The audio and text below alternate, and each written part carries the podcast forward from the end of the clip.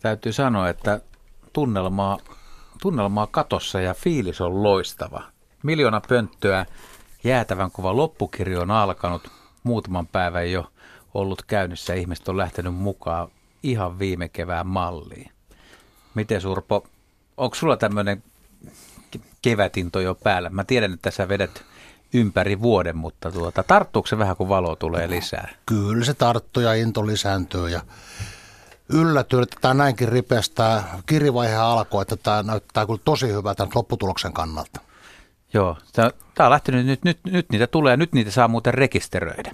Ihan tässä niin kuin puhelimitsekin. Nimenomaan tuossa noin 17.20, kun ensimmäisen kerran asia otettiin tänä iltana käsittelyyn, niin silloin noita rekisteröityjä pönttöjä oli 914 876.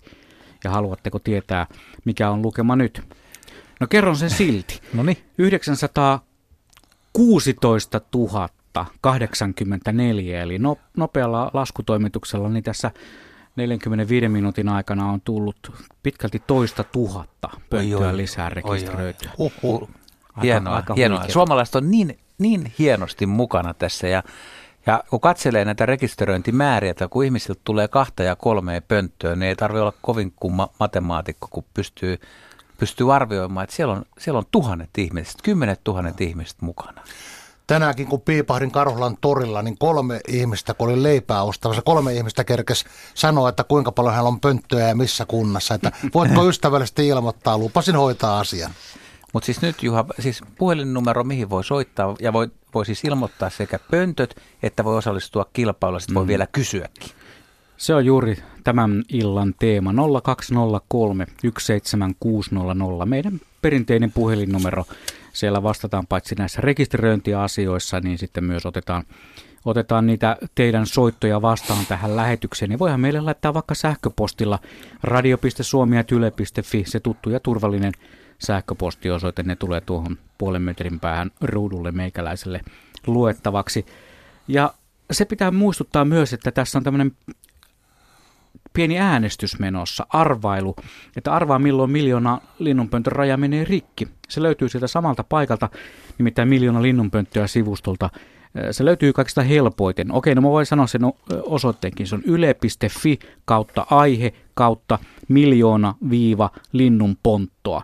Mutta se on ehkä helpompi, kun se lyö hakukoneeseen miljoona linnunpönttöä, niin se sivusto löytyy välittömästi. Siellä on, siellä on linkki, josta pääsee sitten pistämään oman arvauksesi, milloin miljoona pönttöä on täynnä ja tuota, sieltä vaan sitten täytellään, valitaan päivämäärä, kuukausi ja päivä ja voi laittaa sähköpostiosoitteen arvontaa varten. Ja ensi perjantaina, joka on jo tässä muutaman päivän kuluttua. Yli huomenna, yli jo kauan huomenna, Ei ole pitkä aika tässä näin perjantai-iltaan sinne puoleen yöhön saakka voi käydä omaa äänestystään, veikkaustaan tarjoamassa ja voittajille ilmoitetaan sitten voitosta henkilökohtaisesti. Kaikkien oikein vastanneiden kesken arvotaan miljoona linnunpönttöaiheisia palkintoja. Just näin. Tänne on tullut sähköpostia kovasti ja nyt kun kerran kannustetaan ihmisiä tekemään niitä pönttöjä laittamaan puihin, niin otetaan tämä kysymys, mikä, mitä on kysytty kaikkein eniten. Että pönttö on siis valmiina, niin tämä pönttöjen kiinnitys puihin on edelleen askarruttaa ihmisiä. Erilaisia tapoja esitetään tekniikoita. Haluatko Urpo avata nyt niitä parhaita tapoja, että miten pönttö kiinnitetään puuhun oikeaoppisesti ja miten riittävän hyvin? No totta, jos lähdetään liikkeelle tästä omasta tavasta, niin ollaan hankittu tosiaan vähän pitempi pora ja laitettu, porattu takaseinän läpi reikä. Kuuden millin poralla tulee neljän millin naru pikkulunpönttöä sopii hyvin. Se ei ole kovin vaikea juttu tehdä, mutta jos haluaa vähän helpottaa, niin sitten puraa sen sinne sivuseinän läpi vaan sinne pöntön sisäpuolelle takaseinän läheisyyteen, vielä ihan kiinni niin se on sitten huomattavasti helpompi. Tarvii ihan normaali poravaa, koska sivuseinän paksu ei kovin, kovin paksu kuitenkaan ole. Että jos haluaa oikein hifistellä, niin ottaa tämän takaseinän läpi pitkällä poralla, mutta hyvin pelaa sekin, että laittaa sen pöntön takaseinän sisäpuolelle, laittaa siis sivuseinästä läpi. Sitten sulla on joissain pöntöissä on nämä takapiennat, ja sen piennankin läpi voi porata. Eli takana on tämmöiset ohjurit, mitkä... Joo, siinä on sellainen idea niin kuin Kottarasen pöntöstä eteenpäin, että kun tuuli heiluttaa puuta, se pönttö jää helposti ilman näitä piennoja vinoon. Tosiaan puhutaan ohjureista ja ohjurin läpi naruja sitten se, niin se pysyy aina suorassa. Tuuli kun tyyntyy, niin pönttö on edelleen suorassa. Eli tässä nyt Urpo antaa naruvinkkejä. Ilmeisesti naulat on unohdettu, niitä ei saa käyttää. Ja sitten tämä naru vielä, naru tai köysi tai sähkölanka, tai mitä, mitä siinä pitää ottaa huomioon? No mä kun olen käyttänyt tätä narua, niin tämä on tällainen elastinen, tämä on tällainen punosrakenteinen naru, että mistä tehdään kaikenlaisia tällaisia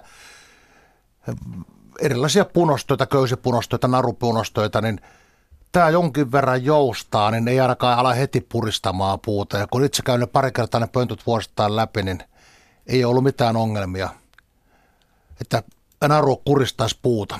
Sitten sit vielä, että jos, jos sä laitat ja tiedät, että sä et ole tarpeeksi ahkera, eli et, et välttämättä puhdista tai pysty huolehtimaan siitä, niin jos vetää narulla kireelle, niin onko hyvä esimerkiksi laittaa sinne taakse joku oksa, oksa, että se tulee kuitenkin vähän irti ja tavallaan siinä narussa on sitä kautta ehkä vähän löysyyttä, jolloin puu, kun se kasvaa, niin voi olla, että se oksa siitä sitten katkee ja pu, tavallaan toi naru ei jää siihen puristukseen. Joo, meillä on käyttänyt varsinkin painavissa pöllönpöntöstä, että kaksikin tällaista sua pysty suoraan oksa ollut siellä tukena ja ne tosiaan sitten lahoaa sinne ja loppujen antaa per, periksi, kun puu paksunee, että se on ihan oiva kikka. No entäs kuinka paljon vielä, kun sä paat sen pöntön puuhun, niin pitää käyttää isoispöntöissä varmaan eniten, että sulla on alhaalla oksa, eli se tukee sitä, että ihmiset tosiaan kun ne laittaa pönttöä, että ne käyttää tukioksaa ja sitten, no tämä on tämä perinteinen onko ilman suunnalla väliä. Joo, mutta mulla on sellainen systeemi, jolla kun mä ti- silloin kun laitetaan tikkaalla pönttö, niin se pönttö leputetaan sen tikkaan päällä siellä. Ja sitten kaveri on ollut jonkun pitemmän kepin kanssa auttamassa antaa narun rungon ympäri, se on paksu puu mulla, niin sillä tavalla saa aika helposti. Ja sitten vaan kiepsauttaa tikkalta pois, niin se puristuu, se putoaa pikkusen tikkaista, tikkaiden yläreunasta alaspäin. Niin se on aika hyvä toimiva systeemi. Näin on laittu satoja pönttöjä. Ja siis sä katselet, kun sä laitat riippuen tietysti lajista, niin, niin korkeus ja sitten tämä lentoreitti. Et lentoreitti on tärkeä tietyille lajeille. Joo, se on ihan totta, että ei kannata laittaa ei telkään eikä koskelon eikä myöskään pöllönpönttöä, että jos on jotain oksia lentoaukon edessä, että sellainen selvä reitti pitäisi olla aina. Ja sitten pitää muistaa myöskin, että pöllönpöntöt mielellään kolmeen metrin tai ylemmäs, vesilinnulla voi olla pikkusen alempana. Ja sitten taas, jos puhutaan kottaraisen pöntöstä, teropäskyn pöntöstä, niin myöskin kolmesta metristä ylöspäin. Mutta pikkulunpöntöt, kaikki nämä tiaset, seapot ynnä muut, leppäilyt riittää puolitoista metriä. Ja kun nuo kottaraispöntöt tuli mainittua, niin otetaanpa Jouni mukaan Sastamalasta lähetykseen. Hyvää iltaa, Jouni. Hyvää iltaa. No niin. Terve, terve. Käsittääkseni sulla on just nimenomaan kottaraispönttöasiaa. Kyllä, joo, kyllä on. Et meillä on maapaikka tuolla Sastamalan Sammaljoilla ja siellähän ei kottaraisia, siellä kottaraisia ei näy. Että viime kesänä, tai syksyllä ensimmäisen kerran, kun mentiin tiedän, sieltä Viialan kautta mennään maalle, niin oli tuolla, oli syksyllä vähän noita langoilla oli pieniä kottaraisparvia, mutta kun kottaraisia ei siellä ole, että kannattaako kottaraisen pönttöjä ruveta laittaa yleensä tuonne maaseudulle, kun ni, että missä ne kottaraiset pesii Onko siellä sellainen Mä... tilanne kuitenkin, että siellä on pönttöjä tällä hetkellä, mutta ei ole kottaraisia? Vai ei, ei, ole, ei ole pönttöjäkään. No totta, noin, mä voisin kertoa omia kokemuksia Kotkan suunnasta, niin siellä on se tuttu, mä sanoin ennenkin radion lähetyksessä, että Kotkan äh, niin kuin Eskolan ja Kymin aseman välinen suurnitun alue, niin mulla on 110 kottaraisen pönttöä siinä. Joo. Niin parhaana vuonna 2014 oli 99 pesää. Ja, ja tota, se, ne 70-luvun puolessa välissä ne kottaraiset hävissä 20 vuoteen kottarais ei ollut juuri missään. Ja 90-luvun puolen välin jälkeen alkoi tällainen uusi nousu. Ja nyt joka paikkaa, kun mä laittanut pönttöjä, jos on vaan pelto tai jotain järvenrantaa, joeranta tai merenrantaa lähellä, niin erittäin hyvin on kelvanneet. Että kyllä kannustan kaikkia ihmisiä uusimaan. Ne vanhat tosiaan, mitkä on tehty 5, 60 ja 70-luvulla kottarisen pöntöt, ne on lahonneet jo jos ne vielä puussa on, että ei ne enää... Joo, ei ole, joo. joo, joo. Mutta se, että, ja äskenhän tulikin se korkeus, että kottarainenhan on Joo. korkealla. Joo, Mut- mut ei kuitenkaan minne- Haakassa, niin Joo, ei on kymmeneen metriä. Joo, joo, Joo, joo, joo. joo. Mutta se, että kannattaa laittaa, ja ilmeisesti niitä saa laittaa sitä paljon ja monta. Muistan aina kotona, kun meillä oli aitan päädyssä, oliko se kolme vai neljä pönttöä, niin se oli joka, joka kesä, niin oli, niin kuin, nehän on niin kuin yhdyskuntalintu vähän. Niin. Joo, samalla tavalla kuin pikkuvarpus ja, tai teräpäskön pönttöä voi laittaa vaikka samaa puuhun, viisi tai kuusi pönttöä päällekkäin. Pikkusen eri suuntiin laittaa lentoaukkoja, niin se toimii vallan hienosti. Juu, ja ne sitten ilmeisesti löytää sinne. Kyllä. Joku sitten eksyy. Joo, ja kannustan tosiaan rakentaa niitä, että mulla on erittäin hyvät kokemukset nyt ihan viimeisen kymmenen vuoden ajalta, että, että tota, joka paikka minä kottarasen pönttöön, lataan yleensä aina enemmän kuin yhden kerrallaan, niin on kyllä kottaraset saatu.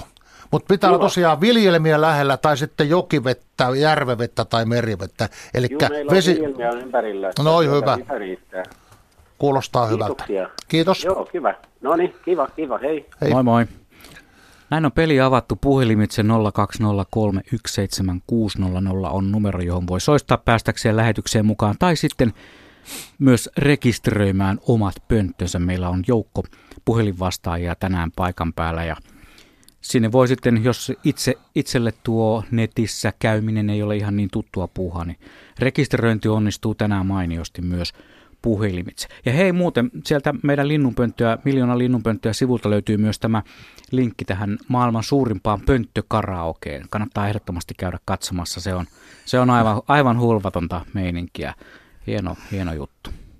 Mitä se Urpo nauraskeli siihen? Siellä oli menikö, se, yksi- menikö se jotenkin huonosti? Siellä oli joku uusi laulutähti kyllä esiintymässä. Joo, tuolit kääntyi välittömästi, kun mäkin näin ensimmäisen Olisitteko kerran. käänty?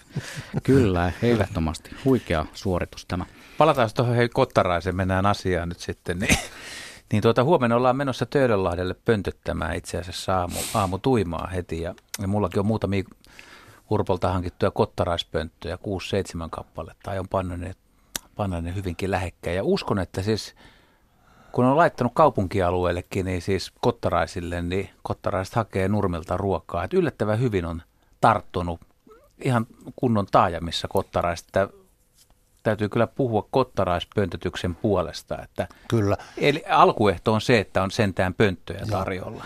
Ja yksi, mitä, mistä ei vielä mainittu mitään, golfkenttien reunamat on kanssa varmaan erinomaisia, koska kottarasta etsii sieltä golfkentältä paljon matoja ja kaikkia selkärangattomia, että kannattaisi golf-seurojen kanssa Kyllä, yhteistyötä nyt, tehdä ja sitten sinne laittaa Nyt, niitä. nythän tämä tuli tässä ja varmasti joku kuuntelee, joka pelaa golfia, joku, joka, joka, joka on myöskin seurassa siinä asemassa, että pystyy vaikuttamaan siihen, niin tämähän on suora vetoomus Joo, kyllä. golfkentille, että sinne, sen ympäristö pitää pöntöttää. Joo, ja, ei. ja joku ilmoittautuu asiaa tunteva meille, soittaa tai panee sähköpostit, että miten tämä hoidetaan.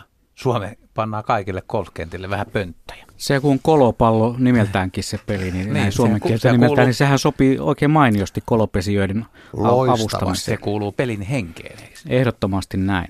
Tuota, laitettiin tuonne kuva tuonne Facebookiin ja se näkyy myös lähetysikkunassa, missä tämä meidän studiotiimimme on. Niin eräs henkilö kysyy sitten, että, että mille elävälle on tuo Urpon kädessä oleva pönttö designattu, jossa on kaareva aukko. Mikäs sulla olikaan siinä kuvassa? Se on peukaloisen pönttö. Siinä on, se näyttää vähän niin kuin tuollaiselta palkintopokaalilta, mutta se johtuu lähinnä siitä, että kun se on sorvattu, niin tuo kanta, joka sitten otetaan loppujen lopuksi sahalla pois, niin se on sen takia tässä, että on helpompi kantaa metsään. Se täytään sammalella ja siinä pesi peukalon ja punarinta myöskin. Se on muuten ihan tosiaan jonkun, nyt tässä vaiheessa, niin se on jonkun pokaalin tai isohkon tuollaisen juomalasin näköinen, tosin puusta tehty. Näissä ohjelmissa parin kolmen vuoden aikana on annettu niin paljon erilaisia pönttövinkkejä, että nyt puhutaan tästä asiasta, mikä taas toistuu moneen kertaan. Tämä pönttöjen puhdistaminen tuntuu edelleen siltä, että ihmiset jatkuvasti vähän heitä arveluttaa, että mahtaako olla syytä tehdä pönttöä, jos ei kuitenkaan halua huolehtia siitä. Ja me ollaan annettu, myönnän kyllä, että, tai itse on ainakin antanut vähän ristiriitaisiakin vastauksia tästä puhdistamisesta. Että suht simppelisti, että jos ei kerran ole aikaa puhdistaa, niin älä puhdista, mutta mielellään puhdistat. Mutta Urpo, Urpo puhdistaa aina. No on, kyllä se sellainen pyrkimys on ollut ja kotipihoilla kun puhdistaa, niin kannattaa jättää sinne maaliskuulle saakka. Koska ne linnut pystyy käyttämään sitä pimeä ja pakkassoina, sitä lämmintä pesää sitten nämä kylmät kuukaudet. Esimerkiksi nyt tämä helmikuu, että pakkasöitä on, niin se on erittäin järkevää siirtää sinne maaliskuulle. Kanankirput ja muut syöpäläs kuitenkin herää vasta huhtikuun puolen välin jälkeen. Se on turvallista. Siinä on lähinnä nyt se, että jos siellä on kuolleita poikasia, niin ne on syytä ainakin ottaa pois, vaikka ei muuta tekisikään. Ja sitten se tiaisen pönttö niin täyttyy parissa vuodessa sammaleesta ja sen jälkeen sinne ei enää sovi pesimään. Että suojelkaa sinne käteen, jos ei uskalla ottaa paljon käsin. Otan itse kyllä aina paljon käsin talvella. Ja sitten vaan ne roskasäkkiin ja kompostoidaan, ettei siinä sen kummempaa. Entäs sitten se, että kuinka paljon tästä todella tiedetään, että jos ajatellaan vaikka telkkää, että kuinka paljon se telkkä naaras, niin, tai miksei itse asiassa myöskin tintti tai kirjosieppo, niin että ne, kun ne tulee keväällä siihen pöntön suulle ja ne näkee vanhan onnistuneen pesinnän, tai tietääkö ne sen, että tässä pöntössä on onnistuttu, ja voi olla, että tämmöinen vanha pesä voi myös tavallaan olla signaali sille linnulle, että hei, että tässä kannattaa pesiä verrattuna, jos kaikki tyhjentää. Oletko ajatellut sitä, siltä kannalta? En, mutta mä olen, ihan, mä olen jättänyt aina niitä untuvia, niin kun ollaan oltu yhteiselläkin retkellä, niin jätetään aina untuvia, että korjataan vaan määrät munat sieltä pois ja jos on ma- mahdollisesti kuolleita poikasia, että kyllä sitten kannattaa sitä untuva peittoa sinne jättää ilman muuta vähän niin kuin houkutteeksi ja Siis sä puhut telkänpöntöstä. Telkä ja, ja koskelonpöntöstä. Kyllä, siis vesilintujen. Joo. No sitten tässä pöllönpöntössä, niin siellä nyt lähinnä voi olla jotain mätiä, käyttämättömiä saaliseläimiä tai niiden jäänteitä, että kyllä se viirupöllö tai lehtopöllö pesi, vaikka siellä olisi minkälaisia jäännöksiä, mutta olen kyllä ottanut pois kaikki kyllä. Määrät ainekset sieltä. Mutta siis periaatteessa homma on, on siinä suhteessa yksinkertainen, että kannattaa huoltaa, koska puhdas pesä mahdollistaa varmasti paremman poikastuoton. Poikasilla on mu- mukavammat olosuhteet siellä ja jos esimerkiksi laittaa vain yhden ainoan pöntön kotipihalleen ja sinne nyt sattuu sitten alkukesän aikana kuukahtamaan se poikuen, niin sen jälkeen se pönttö on todennäköisesti vuoden tai kaksi käyttämättä, vaan että sitä ei poista niitä raatoja sieltä, niin silloin se on ainakin, silloin se on ainakin vähän huono, että laiskottaa. Joo, nim, joo nimenomaan. Ja ehkä tässä yhteydessä on hyvä sanoa myöskin taas kerrata tällainen asia, että Tiaset tekee kaksi poikuetta, mutta jostain kumman syystä samaan pönttöön samana kaudella ei tee kuin yhden pesän, niin jos haluatte, että sinitiainen että talitiainen pesii koko ajan siinä pihassa koko kesän, niin laittakaa kaksi pönttöä. Ne voi olla 10 metrin päässä toisesta. Toisessa on tämä kevät varhaispesintä ja toisessa on se sydänkesän pesintä. Sitten on vielä, vielä muutama laji. Siis on, onko se näin nyt, että että varpusen ja pikkuvarpusen pönttöön, sinne ei nyt pahemmin kannata muuta kuin todellakin, jos siellä on raatoja, jos tutkii niitä, niin pois. Että et, et, et on myös lajeja, minkä, minkä siivoamisesta on varmasti jopa haittaa. No mä itse innostuneen ja otin aikana, meillä saunan päädyssä on se kahdeksan pikkuvarpusen pönttöön, neljä molemmissa päissä, niin heti kun puhdistin pöntöt, niin sen jälkeen sinne niin pari-kolme vuotta ei ollut yhtään pesää. Sitten taas pikkulia arkana tuli sinne ja nyt en ole sen jälkeen enää koskenut, niin pesivät vuodesta toiseen. En usko, että oli pelkkää sattumaa. Tasan tunti sitten, kun puffattiin ensimmäistä kertaa tätä illan lähetystä, Silloin lukema oli 914 876 ja nyt se on 916 905 eli yli 2000 pönttöä tullut lisää tässä tunnin aikana. Mistä niitä tulee? Mistä näitä pönttöjä oikein tulee, vähän niin kuin erässä mainoksessa, mutta mistä näitä puheluita tulee? No niitä tulee valitsemalla numerot 0203 17600. Nyt meillä on yhteys Joutsenoon, siellä on puhelimessa Hannu. Terve Hannu. Joo, iltaa. Iltaa. Ilta.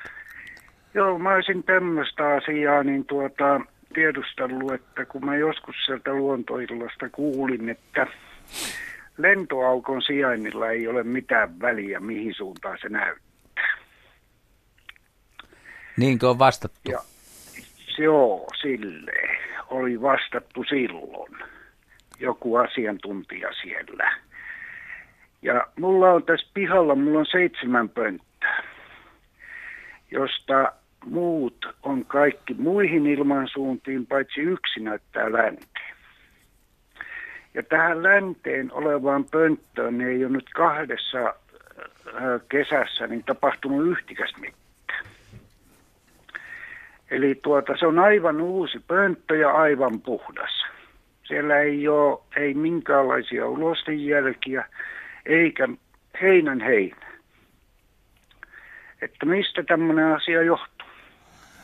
No jos niissä muissa pöntöissä pesiä on ollut, niin, tuota, niin en mä kyllä usko, että tämä ilmasuunta on tässä ratkaiseva juttu. Se on nyt sattumaa todennäköisesti, kun mulla on nimittäin itselläni on nyt tosiaan alkaa olla tuhansia pönttöjä maastossa ja niin on kyllä kaikki ilmansuunnat käytetty ja en ole kyllä huomannut minkäänlaista riippuvuutta siinä, että se on ainoa nämä, mitkä on aukealla pellolla, vaikka tuulihoka, tällainen avolaatikko tai puolavojen laatikko, niin siellä saattaa tuolla pienelle poikaselle läkähyttävän kuuma, jos se pönttö on etelään tai länteen päin. Mutta en usko tuossa piha, että se on esimerkiksi se, että se on liian lämmin ja aurinkoinen paikka. En, Kyllä siinä on joku muu sattuma kysymyksessä. Joo, mullakin tämä pönttö sijaitsee Vaahterassa. Että se on, se on tuota, silleen, että siellä ei ainakaan ö, aurinko pääse paistamaan silleen sinne. Onko siitä hyvä lentoreitti kuitenkin, että se ei ole liian On, tiheikössä? On, Okei. on, on joo. Mutta tuota, ö, muissa pöntöissä on silleen, niin kuin mulla on sillä tavalla, että mä yleensä laitan vain yhden pöntön yhteen puuhun. Että siellä ei ole useampia pönttöjä, koska silloinhan tulee se tappelu siellä, että kuka ottaa minkäkin ja muuta tälleen. Mutta mulla on vain yksi pönttö aina yhdessä puussa. Ja tuota, mutta tietenkin nämä puut on suht lähekkäin.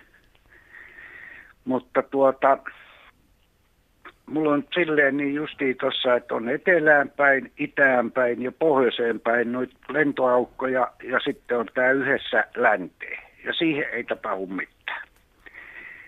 Ja mä ajattelin nyt sen silleen niin, että mäpä vaihdan sen sitten keväällä niin tää, vaikka tänne puun toiselle puolelle, että se näyttää sitten itään päin. Että katsoo sitten, että tapahtuuko sitten mitään. No se kannattaa varmaan kokeilla, ei siinä mitään. Joo.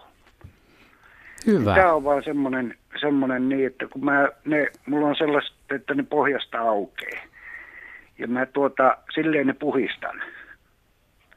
Ja sitten paan talteen tälleen talveksi ja keväällä otan taas ja paan tuonne puihin. Niin tuota, tälle on vaan tämä yksi pönttö ollut semmoinen niin, että oikein hämmästynyt ollut, että siellä ei ole yhtään mitään. Kuinka monta vuotta se muuten on ollut siinä puu Vahterassa? No tämä on nyt ollut tuolla puolella niin kahtena kesänä. No niin.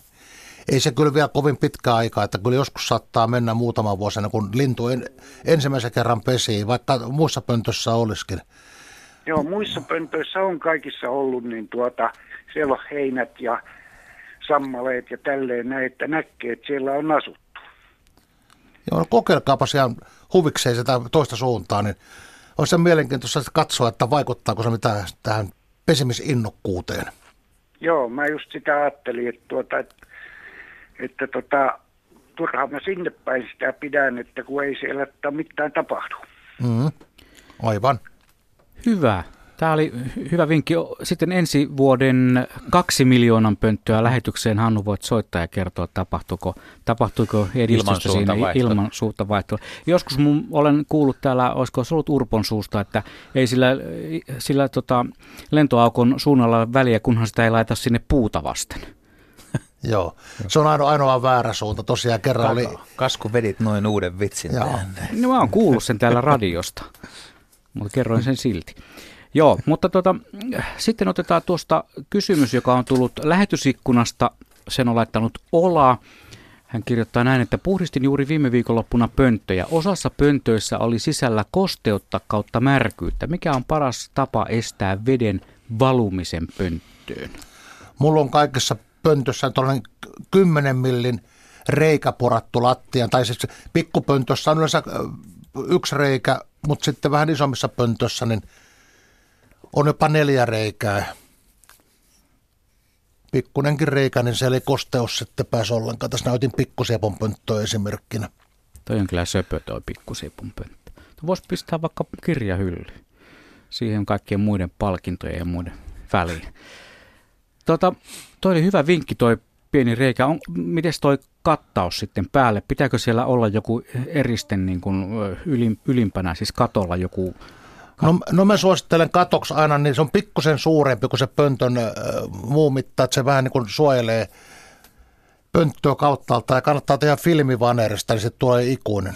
Niin kuin myöskin nämä suorakaiteen muotoiset pöntöt, niin, eli ei luonnonpuupöntöt, niin kannattaa takaseinä, takaseinään käyttää filmivaneria, niin se ei mätäne, koska varsinkin lehtipuut on aina märkiä ja se takaseinä lahoaa ihan muutamassa vuodessa. Lahoa. Ja siinä on just nimenomaan tärkeää se, että miten sen pöntön laittaa sinne puuhun ja nämä mitä Urpolla on tuossa muutamissa pöntöissä, takapiennat, mitkä nostaa vähän sitä takaseinää irti siitä puunrungosta, jos siinä valuu vettä. Tänhän voi tehdä niin kuin kevyen miehen tai naisen versiona, että jos tekee lautapöntön, niin kuin suurin osa ihmistä tekee sen laudasta, niin laittaa sinne väliin jonkun oksan tai jonkun, että se pönttö on vähän irti, niin silloin voi välttää tätä kosteusvauriota myöskin. Kyllä. Mm. Mutta hyvin tehty pönttö, Urpo, että pohjan pitää olla upotettu, sivuista valuu vesi ohi ja sitten kunnon katto. Ja kunnon takaseinä, kyllä mä sitä niin, Kunnon takaseinä, ja ilman muuta, Joo. kun se on resursseja. Niin Joo. Hmm. Täällä muuten joku kysyy sitten tällaisen niin sanotun hukkalaudan käytöstä. Rakennustyömaalla on jäänyt tuommoista neljän tuuman lautaa yli. Tekeekö sillä mitään? Minkälaista Siis paksuudelta vai leve, leveydeltä? Leveydeltä joo, joo. todennäköisesti. No se on just tätä tias- ja pikkulunpönttöisiä polpia ja tiaselle ihan minunkin käyttämä leveystä. Kyllä sillä tekee, mutta siitä olisi etua kyllä, jos sen etuseinän saisi vähän paksummaksi kuin sen 20 milliä, eli, eli kaksi senttiä. Että jos saisi tuuman tai kolme senttiä, niin pikkulunun pöntössäkin niin ei ole oravat ja tikatkaan heti kärkkymässä. Miten toi terassilauta, sitä kysytään kanssa usein, että kun on paine kyllästettyä tai muuta, niin kuinka myrkyllistä se on? Pitääkö se, pitääkö se onhan siis si- ei saa käyttää. Vai? Onhan siinä kuparia ja muuta, niin tämän takia meillä kun sen kuparia ja muuta tällaisia aineita, niin en ole käyttänyt ollenkaan sitä. Mielo on monta kertaa kyllä tehnyt. Hmm. Tota, täältä tulee muuten laskuriin 18 pönttöä. Öö, nämä tulee Orimattilan suunnasta, sieltä Sirpa ja Olli ilmoittavat, että he ovat laittaneet Orimattilan sammalliston tontille erikokoisia toimivia linnunpönttöjä yhteensä 18 kappaletta. Tämä tieto välittynee tuonne meidän laskurin täydentäjille hyvin todennäköisesti myöskin. Ja otetaan sitten seuraava soittaja mukaan lähetykseen. Hän on Juhani Kajaanista. Terve Juhani. Tervehdys, tervehdys. Joo, ole hyvä. Minulla on tämmöinen tämmöinen asia, ja tämä, tätä on pohtinut nyt jo tänä päivänä viimeksi oli puhetta, että, että kuinka korkealle tuo helmipöllön pönttö olisi hyvä laittaa, kun semmoinen tapahtui vuosi sitten tässä aika lähellä Kajaania, semmoinen pieni suolampare, jonka rannalle laitettiin tuota, no vähän pelkkää ajatellen kyllä, mutta helmipöllö hyvissä ajon rupesi pesimään. Ja tuota, sitten kaikki meni hyvin siihen asti, kun tuota, se oli joskus huhtikuulla, olisiko ollut toukokuulla, kun, kun, kun katto oli irti ja munat oli siinä pöntön alla puun juurella. Olisiko ainakin neljä, vi, viiden munan kuores oli kaikki siinä. Ja oli pois revitty, niin että mikähän tämmöisenkin tuhon voi tehdä. No mulla on kokemuksia, mä pöllöjen kanssa melskannut tässä 50 vuotta, niin helmipöllön kohdalla nimenomaan, niin näätä tekee paljon näitä tämän tyyppisiä tuhoja, että uskoisin, että näätästä on kysymys. Joo, joo. Ja tuota niin, se, niin. se pö, pöntön korkeus, niin sehän saattaa telkänpöntössä pesiä jopa ihan kahden metrin korkeudella, mutta mä suosittelisin pöllönpönttöjä sinne kolmen ja viiden metrin väliin sellaiseen korkeuteen, niin olla, mulla on omat pöntöt melkein kaikki kolmessa neljässä metrissä, mutta ei se viisi metrikään mikään paha, jos vaan pääsee niin korkealle. Niin, kyllä se varmasti, mutta jos näätäkin, niin kyllähän se menee vaikka kolmeen metriinkin, jos se on. Se on totta, joo, ja se näätä on aika riasa. Ei ainoastaan minkkiin, joka on myös, vaan nimenomaan tämä nimikkoilla näätä, niin tämä on aika paha täällä metsäseudulla varsinkin. Joo, se on, se on ihme juttu kyllä. Ja, ja tuota, nyt päätettiin sitten, että nostetaan sitä korkeutta vähän ja, ja sitten pannaan niin, niin ruuilla kiinni katto, että ei, ei näitä ainakaan saa irti sitä. No siinä on yksi, yksi kikka. Mä olen itse käyttänyt ihan tällaista rautalankasysteemiä, laittaa sivuseiniin pienet lyhyet ruuvit ja vetää vahvalla rautalangalla, teräslangalla vetää sen kiinnityksen ruuvista ruuviin ihan kieputtamalla, niin se on myös hyvä. Sitä ei kyllä ole mikään peto vielä pystynyt aukaisemaan tähän mennessä. Joo, kun tämä, tämä pönttö on tosi hyvä silläkin tavalla, että kun tämä ontto on puuhun, ontto, ontto puupönttö, että se ei ole lautapönttö. Aivan. Ne on hienoja yleensä. Painava. Onko se on tällainen kel- kelopönttö oikein? No se on vähän sen tyyppinen. Just, just. Oikein tosi mahtava. On pelkkä pesinyt ja on ennenkin helmipöllö pesinyt, että ne on niin kuin vähän... Vaan nyt oli pitkästä aikaa helmipöllö viime keväänä. Siihen meni monta vuotta, kun ei ollut pöllö. pöllö. Ei ollut myyriä vissiin, niin ei tullut pöllöjä. Ja siinä on sellainen juttu, helmipöllö on tutkittu paljon, jos sen verran kertoo pikkusen tieteellisemmän asian, että helmipöllö koiraat ovat pesäpaikkaa uskollisia. Kun on myyriä metsässä, niin ne vallottaa jonkun pöntön ja alkaa sitten puputtaa, puputtamalla houkuttelee naarasta. Mutta naaraat kun vaeltaa Tyynemeren ja Atlantin välistä aluetta, niin saattaa olla, että lähin naaras on Uralin itäpuolella, niin ei puputus kuulu sinne saakka. Siinä voi sillä tavalla käydä. Homma. Ihme homma ihan, mutta tuota, mutta, mutta se on nyt nämä ajat tästä eteenpäin, niin varmasti rupeavat niin kuin katselemaan näitä pesäpaikkoja ja nyt jos tämä kevät menee näin suotuvasti, niin tuota, Joo, meillä Kotkassa ainakin Lehtopöllöllä on ihan täyssoidin siinä kotikylässä, missä mä asun, niin piti sunnuntaina sellaista mekkalaa siinä jo, että kun ne pöllöt alkaa varmaan aikaisemmin pesiä, kun tämä talvi on tällaista ihmeellistä. Jep, kiitoksia Juhani tästä soitosta. Ja meille saa soittaa lisää 0203 17600 on puhelinnumero. Hei, nyt tuli mielenkiintoinen kysymys. Tänne tuli oikein kuvan kerran. Se nyt on sinänsä toisarvoinen toi kuva, mutta mä kerron, mitä tässä kuvassa on. Että tämä on äh, niin kuin viinipönikkä. Siis sellainen, tiedätte, mahdollisesti olette nähneet jossain tuttavilla sellaisia viinipöniköitä. Tämä on pyöreä malli, sieltä on se muovipussi otettu pois sisältä, niin tämä kesämummi Kemistä kysyy, että olisiko minkäänla- minkäänlaista mahdollisuutta hyödyntää tätä pienillä muutoksilla kesän linnulle pöntöksi. Hän kirjoittaa näitä, ajattelin pahvisen kartonkiosan maalata veden kestävällä maalilla koivurunkoa muistuttavaksi. Kierrätystä kai tämäkin. Mitäs sanotte? Kyllä mä uskon, tällainen viinipönikkä toimii, mutta joku kokeili aikoinaan maitotölkkiä ja piimätölkkiä, niin siinä on se vaha sellainen, joka ei hengitä ollenkaan. Ne poikaset menehtyy sinne kuumuuteen, kun se on täysin hengittämätön materiaali, niin ei enää kannata maito- ja piimätölkkiä, mutta tällainen viinipönikkä on vähän eri juttu, niin kokeillahan aina voi, ei siinä mitään. Periaatteessa kaikki pahvit ja kevyet pehmeät aineet ne on, on, sinänsä kyllä vähän, voi olla vaarallisia, että niistä menee tikka läpi tai jos ne kostuu tai että ne ei kestä. Et sehän on muistettava, että, että, että innovatiivinen saa olla, mutta luonnolle ei saa leikkiä. Nyt mä kuulostan vähän sedältä, mutta joka Ei se tapauksessa, että et, et, et, et, et, ol- meillähän on tullut Facebook-sivuihin tosi hauskojakin kuvia. Ihmiset on kokeillut, on erilaisia keraamisia pönttöjä, peltipönttöjä ja hyvinkin erilaista materiaalista, mutta niin kuin Urpo sanoi, että yksi, yksi suuri ongelma voi olla tämmöisessä pöntössä, mikä ei hengitä, on kuumuus. Yksinkertaisesti, että se, se ei hengitä. Ja sitten on semmoinen pönttö, johon kerääntyy kosteutta, että kosteus tulee sisään, mutta ei pääse ulos, niin se on myöskin tota, erityisen huono. Ja siinä pitää olla kyllä tosi tarkkana. Ja, ja siitä pitää lähteä, että kun pöntön tai luo tämmöisen rakennelman, mihin toivoo linnun pesivän ja houkuttelee sen vaikka pihapiiri, niin kyllä sen pöntön on pakko kestää sen pesinnän ajan. Se, siitä ei voi pohja tai seinä romahtaa, kun siellä on poikaset. Se on, se on niin vaatimus. Se on vähimmäisvaatimus ehdottomasti. Sitten tulee mielenkiintoinen kysymys sähköpostilla. Laittaisin ainakin kymmenen pönttöä, jos niitä löytyisi täältä Tammisaari Brumar akselilta. Lautaa on, mutta en vaan, saa, en vaan saa niistä mitään syntymään. Mistä apua? Tämä on muuten aika hyvä kysymys, että jos olisi materiaaleja, niin mistä sitten apua? Olisiko semmoisia pönttöapureita tai vastaavia kiertäviä pönttömestareita, jotka kävis auttamassa hädässä olevia marjutteja ja muita?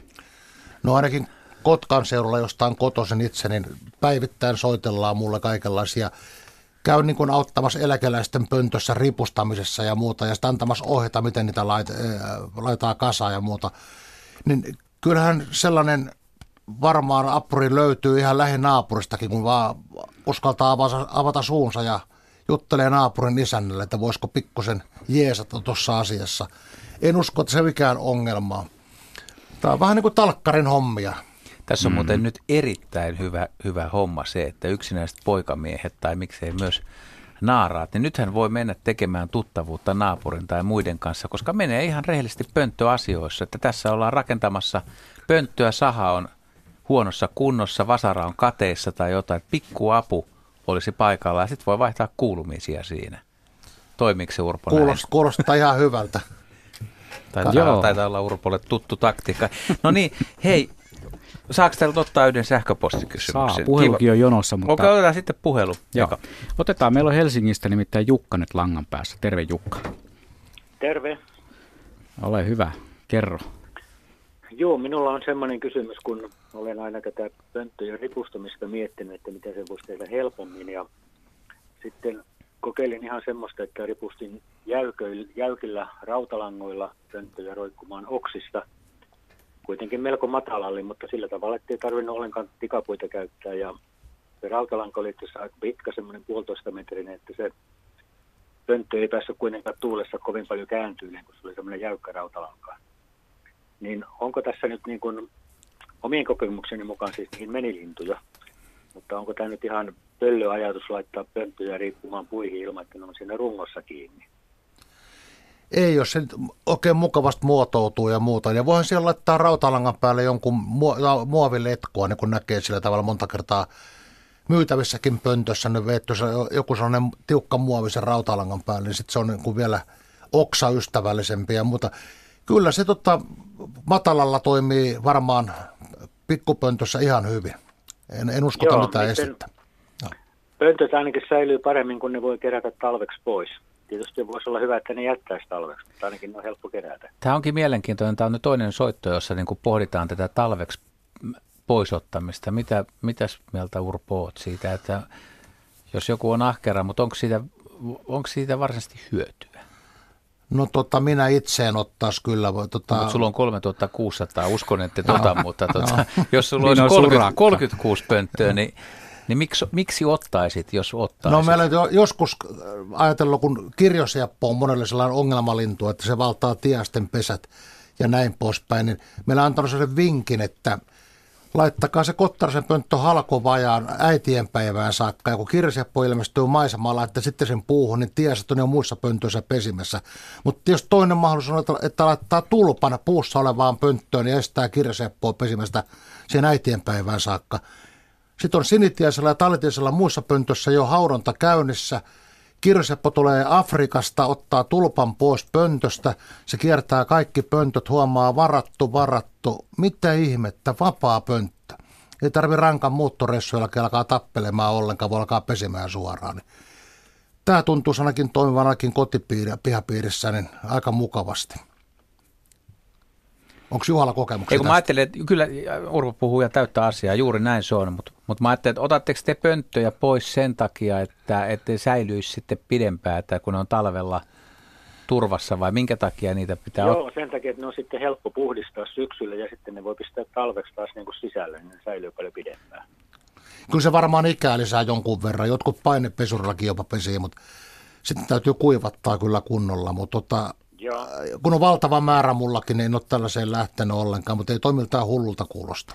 Mä, mä, otan, mä otan kiinni vielä tuosta, toi on hyvä toi rautalanka mun mielestä, kun ihmisillä on erilaisia tapoja, kunhan se pönttö on hyvin puussa, pysyy siellä eikä vaurata puuta, niin kyllä erilaisia kikkoja saa käyttää ja onhan meille tullut paljon esimerkiksi kuvia – onko se sitten nyt niin tuommoinen miehen mittainen vähän suurempi kuusi, mikä on kaadettu, niin alaosa on aika paksu. Ja sen kun kääntää toisinpäin, niin pönttö hakataan kiinni tähän kuusen tai näreen runkoa, se nostetaan semmoiseen ihan luonnon hakaseen, mikä pannaan roikkumaan, eli se on puusta tehty se varsikin. Ja sitten on erilaisia tassuviritelmiä kehitetty, että, että vaikka aluksi puhuttiin tästä ripustamisesta, niin siinä, siinä on monta taktiikkaa, mutta ehkä tämmöinen perinteinen niin kuin Urpokin sanoi, niin rautalan, per, pelkkä rautalankan viritys, mikä kirstetään puun ympäri kireelle, niin se, sehän puu kärsii siitä ja samoin tämä naulaaminen on nyt sovittu mm.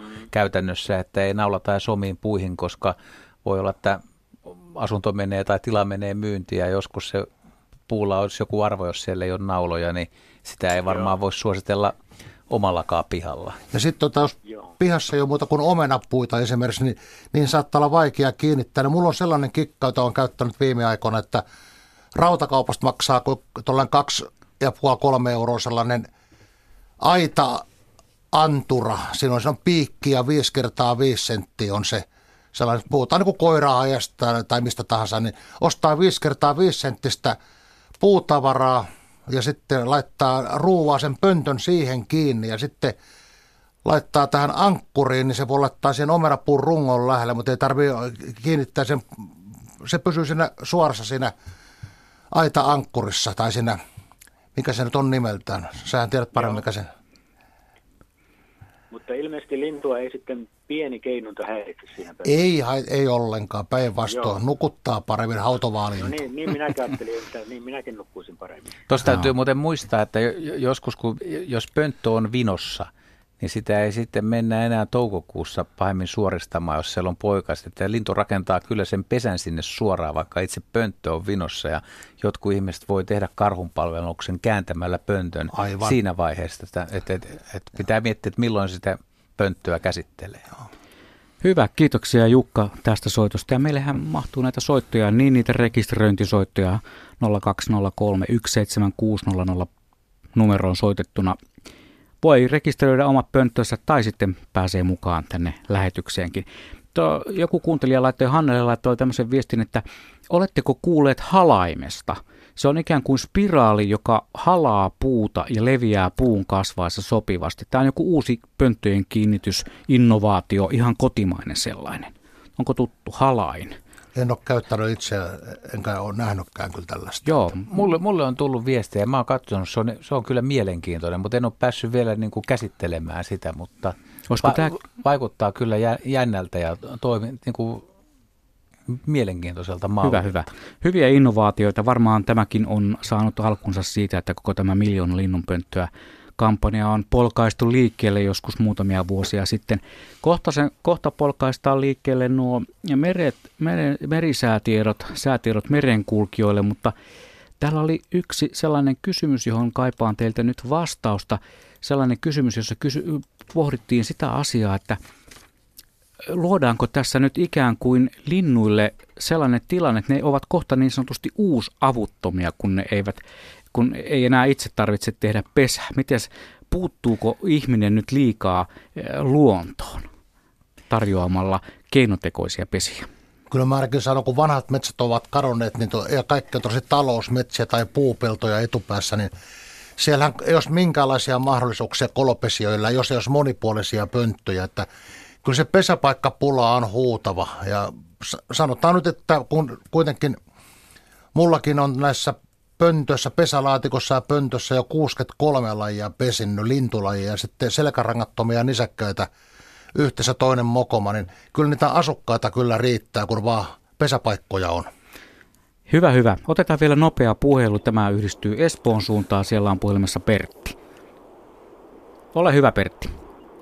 No joo, tässä on Pertti Espoosta ja mulla olisi semmoinen tarina tuommoisesta lehtopöllön pöntöstä, mikä jo tuossa 15 vuotta sitten tehtiin pikkupojan kanssa ja laitettiin se tuommoisen 4-5 metriä korkealle mäntyyn pihapuuhun ja, ja tota, ensimmäisenä kesä, alkukesänä niin siihen jo telkkäpesi siihen pönttöön ja tässä on viimeisen 15 vuoden aikana ainoastaan kolme kesää ollut semmoista, että telkkää ei ole tullut siihen pönttöön. Ja tota, pari kertaa on nähty sieltä ne poikasetkin pomppivan, ne tulee kuin kumipallot alas ja korkealta puusta. Ja se on yllättävän, yllättävän kyllä tota, hurjan näköistä, kun se tulee se poikane alas sieltä. Mutta niin ne vaan lähtee taapertaa kohti järveä ja sinne on puoli matkaa. Joo, ei tämä mitään ihan tavattoman. Mulla on nyt pöllönpönttöjä niin tosiaan kaukana vesistöstä, niin mulla on ennätys suurin piirtein Isokoskelolla ja Telkällä, niin noin viiden kilometrin päässä lähemmästä vesistöstä Pöllönpöntössä ollut tällaisen vesilinnun pesä, että se on mahdollista vielä paljon paljon kauempana vesistöstä. Tämä oli oikein mainio soitto. Kohta mennään tosiaan merisäihin ja sitten säiden jälkeen jatketaan. Ja ei sinne vielä kaikki kello 19 uutisten ja urheiluradion jälkeen vielä kello 20 aikamerkkiin saakka. Me puhumme vain ja ainoastaan miljoonasta linnunpöntöstä. En kerro tässä kohtaa teille sitä maagista lukemaa ja nostan vähän jännitystä, kerron sen säätietojen jälkeen. Joo, sä jäät merisäätä lukemaan ja me päästään keskustelemaan vähän tuosta, no ehkä telkästä ja isokoskelosta. Sen verran pitää muistuttaa, että tosiaan, että kun on, on pöllönpönttöjä sisämaassa, niin ne ei tosiaan voi tietää, että kuka sinne tulee asukkaaksi, mutta kaupungeissa ja taajamissa niin on niin kovat variskannat, että itse on välttänyt laittamasta telkään tai vesilinnunpönttöjä yli, yli sadan metrin päähän rannasta, koska varikset on siinä vaiheessa, kun poikaset lähtee liikkeelle, niin aika tarkkoina. Yle. Radio Suomi. Meillä oli tässä keskustelu, mistä on tullut, tästäkin on tullut muuten useampia kysymyksiä. Pikkuvarpunen ja kun on usein esitelty, että tämä pikkuvarpusen pönttö periaatteessa se on hyvin samanlainen kuin talitiaisen pönttö, mutta se asetetaan poikittain puuhun, niin se, että onko se syytä kääntää vaaka-asentoon vai ei? No tota, sitähän puhutaan, että se pitäisi olla vaakapönttö olla ja itse on etupäässä käyttänyt sellaisia, mutta munhan pitää heti myöntää, että mulla on erittäin paljon pikkuvarpusen pesiä ihan normaalissa kottaraisen ja käänpian pystypöntöissä. Ja sitten myöskin tällainen normaali pikkulunpönttö, jossa on vaan pikkusen syvempi ja siinä on 32 millin reikä, niin kuin talitiaisen reikä, niin kyllä siihen pikkuvarpunen pesi, että ei se vaaka äh, malli ole mikään niin kuin tällainen ainoa toimiva, vaan kyllä pystypönttökin kelpaa aivan yhtä hyvin, että jos on näin joku ymmärtää tämän ehdottomasti vaakapöntön kannalla, niin se on nyt ihan oma mieltymys vaan, mutta joudun tosiaan toteamaan sen, että pystypöntössä on vuosittain kymmeniä pikkuvarpusen pesiä. Mutta periaatteessa, kun sitä kehiteltiin silloin aikoinaan, niin mä muistan sen ihan alusta lähtien, että puhuttiin tästä vaakapöntöstä, niin perustuuko se vaakajuttu sun mielestä siihen, että se pesä on, on niin kuin pallomainen ja se suuaukko sitten, niin se on vähän sivusta sinne vaakapönttöön, olisi niin kuin helpompi mennä kuitenkin sitten. Tämä on, vai... tämä vaakapönttö, niitä lentoaukosta suoraan menee sellainen 5 6 senttiä menee eteenpäin se tunneli. Sitten se kääntyy 90 astetta ja pesämalja on siellä ihan kulmassa tai reunassa. Ku, reunassa siellä takana, joo, joo kyllä. Mutta itse se pesä, kun verrattuna talitiasen tai kirjosjappan pesään, niin, niin varpusilla on erilaiset pesät. Että ne on, to... on, ja siellä ei ole mitään ulosteita, eikä muuta ne on aivan kuivia ja siistiä pesiä. Että ne on sisäsiistiä, ne käy tarpeella pesäpöntön ulkopuolella. Täällä on muuten kysymys siitä, että puukiipiän pönttö kun on tehty, niin hän ei tiedä nyt, että pitäisikö sinne puukiipiän pönttöön laittaa heinää, kutteripurua tai kunttaa pohjalle. On tutkiskellut mittoja tästä pöntön tekijän raamatusta, linnut et pöntöt, mutta ei löytynyt tätä tietoa. Joo, sinne ei tarvitse tosiaan yhtään mitään. Se tekee sellaista kuusen pikkuoksista, tekee sellaisen 5, 5, 6, 7 senttiä korkean pesän sitä pohjasta katsoen ja sitten katajan kuorella yleensä sisusta ja voi olla vähän untuviakin sitten siinä lopullisessa viimeistelyssä, että ihan ilman varusteita kyllä toimii erittäin hyvin. Se on muuten metkan näköistä puuhaa, kun puukiipi aloittaa pesänteon, niin on, on se sitten pönttö tai luonnonkolo, niin miten se saa niitä oksia, kun se joutuu kikkailemaan, että saa niitä sinne koloon sisään, kun on nokassa, niin Joo. se ei ole ihan helppoa puuhaa. Ja sitten se, se kiinnittämisen puurunko, kun Syksyllä tulee puhdistettua näitä pönttöjä, kun ottaa varovasti sen pöntön irti, mulla on naru ympäri puun, niin se pesä on takertuneena siihen puurunkoon, vaikka sinne ei ole mitään pöntön tukea. Että on se kyllä merkillisen taitavasti pystynyt niihin pikkuväkäisistä kiinnittämään runkoon ja siinä se pysyy turvassa koko pesimisen ajan. Yle, Radio Suomi. Ja nyt pölinää pönttöihin pistäkääs vähän jotakin, näyttäkää, availkaa niitä pönttöjä tai jotain muuta, saadaan vähän, vähän ääntä tänne elämään tänne studioon. Nyt rupesi nimittäin no, pöntöt tänne. täällä hajoilemaan. No niin, tässä on tota, ajattelin tässä niin kuin hyvälle ystävälle, niin Juhalle antaa tällaisen kevät tervehdyksenä nyt tässä, ja kun tämä on vähän hänen ideakin, tämä on miljoona linnunpönttö, niin käempiän erikoispöntön, jonne on sorvattu upeasti tuolla lattia Oho, kuppi. Joo, kyllä. Ja sitten kun jalat on pienet tuumahaarut, ne kiipeää mielellään niin kuin tervapaskun poikasta, ne poikasta, ne ei tule tosiaan lentämällä niin kuin Leppälentu, Tiasta, Kirjoseppo. Niin täytyy olla portaat etuseinässä, eli karhennus ja sitten tuo kuppi pohjalle. Ja tämä on niin ratkaiseva tämä kuppi, että kymmenessä pöntössä oli jo kolme käenpiikaa, kun yli neljässä Kottarasen pöntössä saattaa olla vaan pari-kolme pesää, niin tämä on aika, ja 40 millin reikä. 40 milliä? Joo, se on neljä senttiä. Ja sitten tässä on kansi, mikä on vesivaneri, ja tässä on nyt patenttina tämä ehkä paras, mikä on, että rautalanka menee... Ja siellä on istukat. Se, joo. joo. Takaseinässä on reijät, mihin menee ruuvit, eli on istukat, että se pönttö asettuu paikoilleen, ja sitten pöntön läpi on ruuvat porattu kaksi reikää, rautalanka menee siitä, että tämä tiedän jotain sen takia, että kun puussa puhdistaa, niin kansi ei tipu maahan asti, ja tästä tämä vaan kiinnitetään paikalle. Mutta samaan hintaan pitäisi antaa vielä ohjeet käänpiian pöntön asettamiseen, että onks, ootko löytänyt jotain tiettyä puuta tai korkeutta tai ympäristöä muuten, että missä se olisi Kyllä mä laittaisin jonne aukean pihamaallakin joku sellainen jonne nurmikon reunaan sinne, tota se, se avonaiseen paikkaan, että se aukeaisi vähän tällaista, tai joku hakkuaukon reunaan. Nämä käyttää muurahaisten kotilo, koteloita kuitenkin aika paljon ravintona, niin niitä kekkoja, muuraiskekkoja on tällaisessa maastossa enemmän ja muuta. Ja, ja lehti puuhun mielellään mun kokemuksien mukaan ja korkeutta tullaan 3-4 metriä. Niillä eväillä pitäisi onnistua aika hyvin. Naru mun pitää vielä hankkia. No niin, ja Juha näyttää. Sä oot ottanut paidan, siis et, et, tää, et, tää, et aluspaitaa, mutta toisen paidan pois. Selvästi, selvästi tunnelma tiivistyy. Tunnelma tiivistyy ja lämpötila nousee täällä teidän herrojen seurassa ja tietysti myös näiden mukavien pönttötarinoiden parissa. Tuota, piti tuossa merisään jälkeen kertoa se lukema, mutta siinä tiimellyksessä se unohtui, joten kerrotaan se nyt. Arvatkaa monta pönttöä on tähän mennessä rekisteröity, siis tämän lähetyksen aikana tänään iltana. 3000 minun arvaus. Mitä sanoi Juha? Näin sanoi Urpo Koponen. No, kilpailuhenkisenä mä pistän aina paremmaksi. 3121. Mä pistän oikean lukeman eetterin, mun on vaikea arvata, koska mä tiedän tämän. 3707 pönttöä on, on tässä niin kuin reilun tunnin aikana. Eli miltei 4000. Siis, siis mistä mm. ne tulee? Kyllä, tämä on, tää on huikea. Hei, näitä voi käydä siikailemassa itsekin näitä lukuja. Yle.fi kautta aihe kautta miljoona viiva linnunponttoa on tämä helppo osoite ja ehkä se helpommin tosiaan löytyy hakukoneella, kun lyöt on miljoona linnunpönttöä. Sillä voi sitten myös käydä oman veikkauksensa heittämässä, että milloin menee miljoona rikki. 918 583. Tuskin nyt tänä iltana vielä menee miltsirikki, mutta varmasti, varmasti ennen ensi kesää ei, ei siihen mene, niin kuin, ei tähän montaa kuukautta tällä vauhdilla mene.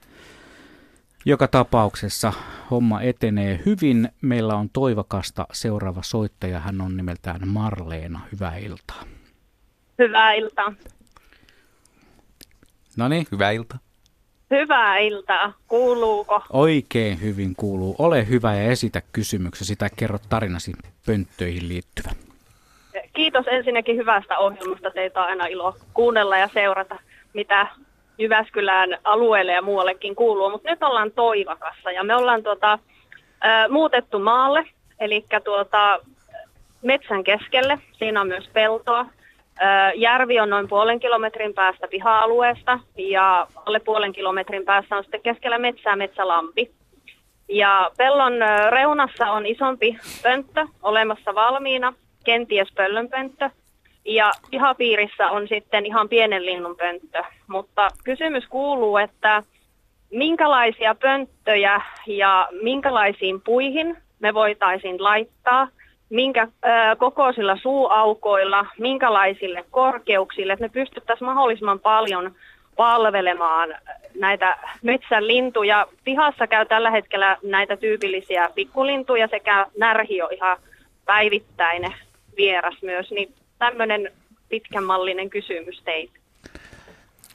No siinä on aika hyvät mahdollisuudet tehdä vaikka minkälainen jättipöntötys. Sille närhellekin voi muuten laittaa oman pöntön, niin sadan millin reikä pitää olla vaan, että so, sopii. Eli 10 senttinen reikä ja tuollainen pariket senttiä kanttinsa pöntön sisätilan mitta. Ja kor- korkeutta kolmisen metrinen toimii hyvin. Kannattaa ottaa vähän reunaa sinne ja mielellään havupuuhun. Mutta tuota, jos siinä nyt on tollaiset olosuhteet, niin siinä kannattaisi kokeilla tätä paljon puhuttua kottarasta myöskin. Eli kottarasen pönttöä aina kansakoulussa sanottiin, että viiden sentin reikä, mutta mä olen todennut, että kun laittaa 45 tai 46 miljoita itse käytän, niin se on sen verran pienempi, että orava ei pääse heti järsimään, kun orava tarvitsee 52 milliä. Niin siinä on, mm. siinä on vaan haastetta. Ja jos tekee vielä vähän paksumasta tavarasta etusena, niin aina saa olla rauhassa paremmin. Niin kyllä mä laittaisin, tekisin pari kottarasen pönttöä sinne. Mm. Ja sitten, tuota, sitten näitä pik- tiasen pönttöjä ehdottomasti kahdella reijällä, eli kuusitiasella ja sinitiasella 28 millisiä, ja sitten kirjosiapolla ja talitiasella 32 millisiä. Ei tarvitse tehdä mutta kuin kahta tyyppiä. Jos niitä tekisi vaikka kaksi molempia niin, ja kaksi kottarasta ja se närhi, niin siinä olisi aika hyvä alku. Sitten voisi tehdä sen leppälinnun yleispöntö, se on tuollainen neliskulmainen muodoltaan. Tässä mä voin näyttää studioporokalle. Tulitikkuasken mallinen aukko on tuolla kulmassa. Ja se, se on sellainen, että tämä on niin kuin ihmepönttö, vahingossa tavalla tällaisen pöntön tein leppälintoa varten. Tässä on nimittäin tähän mennessä pesinyt kymmenen eri lintulajia. Ja tällaisen pöntön, kun saa luontoon, niin tämä ei ole koskaan tyhjä. Tässä pesii tiaiset, tässä pesii varpuset, varpunen, pikkuvarpunen, punarintakin on pesinnyt.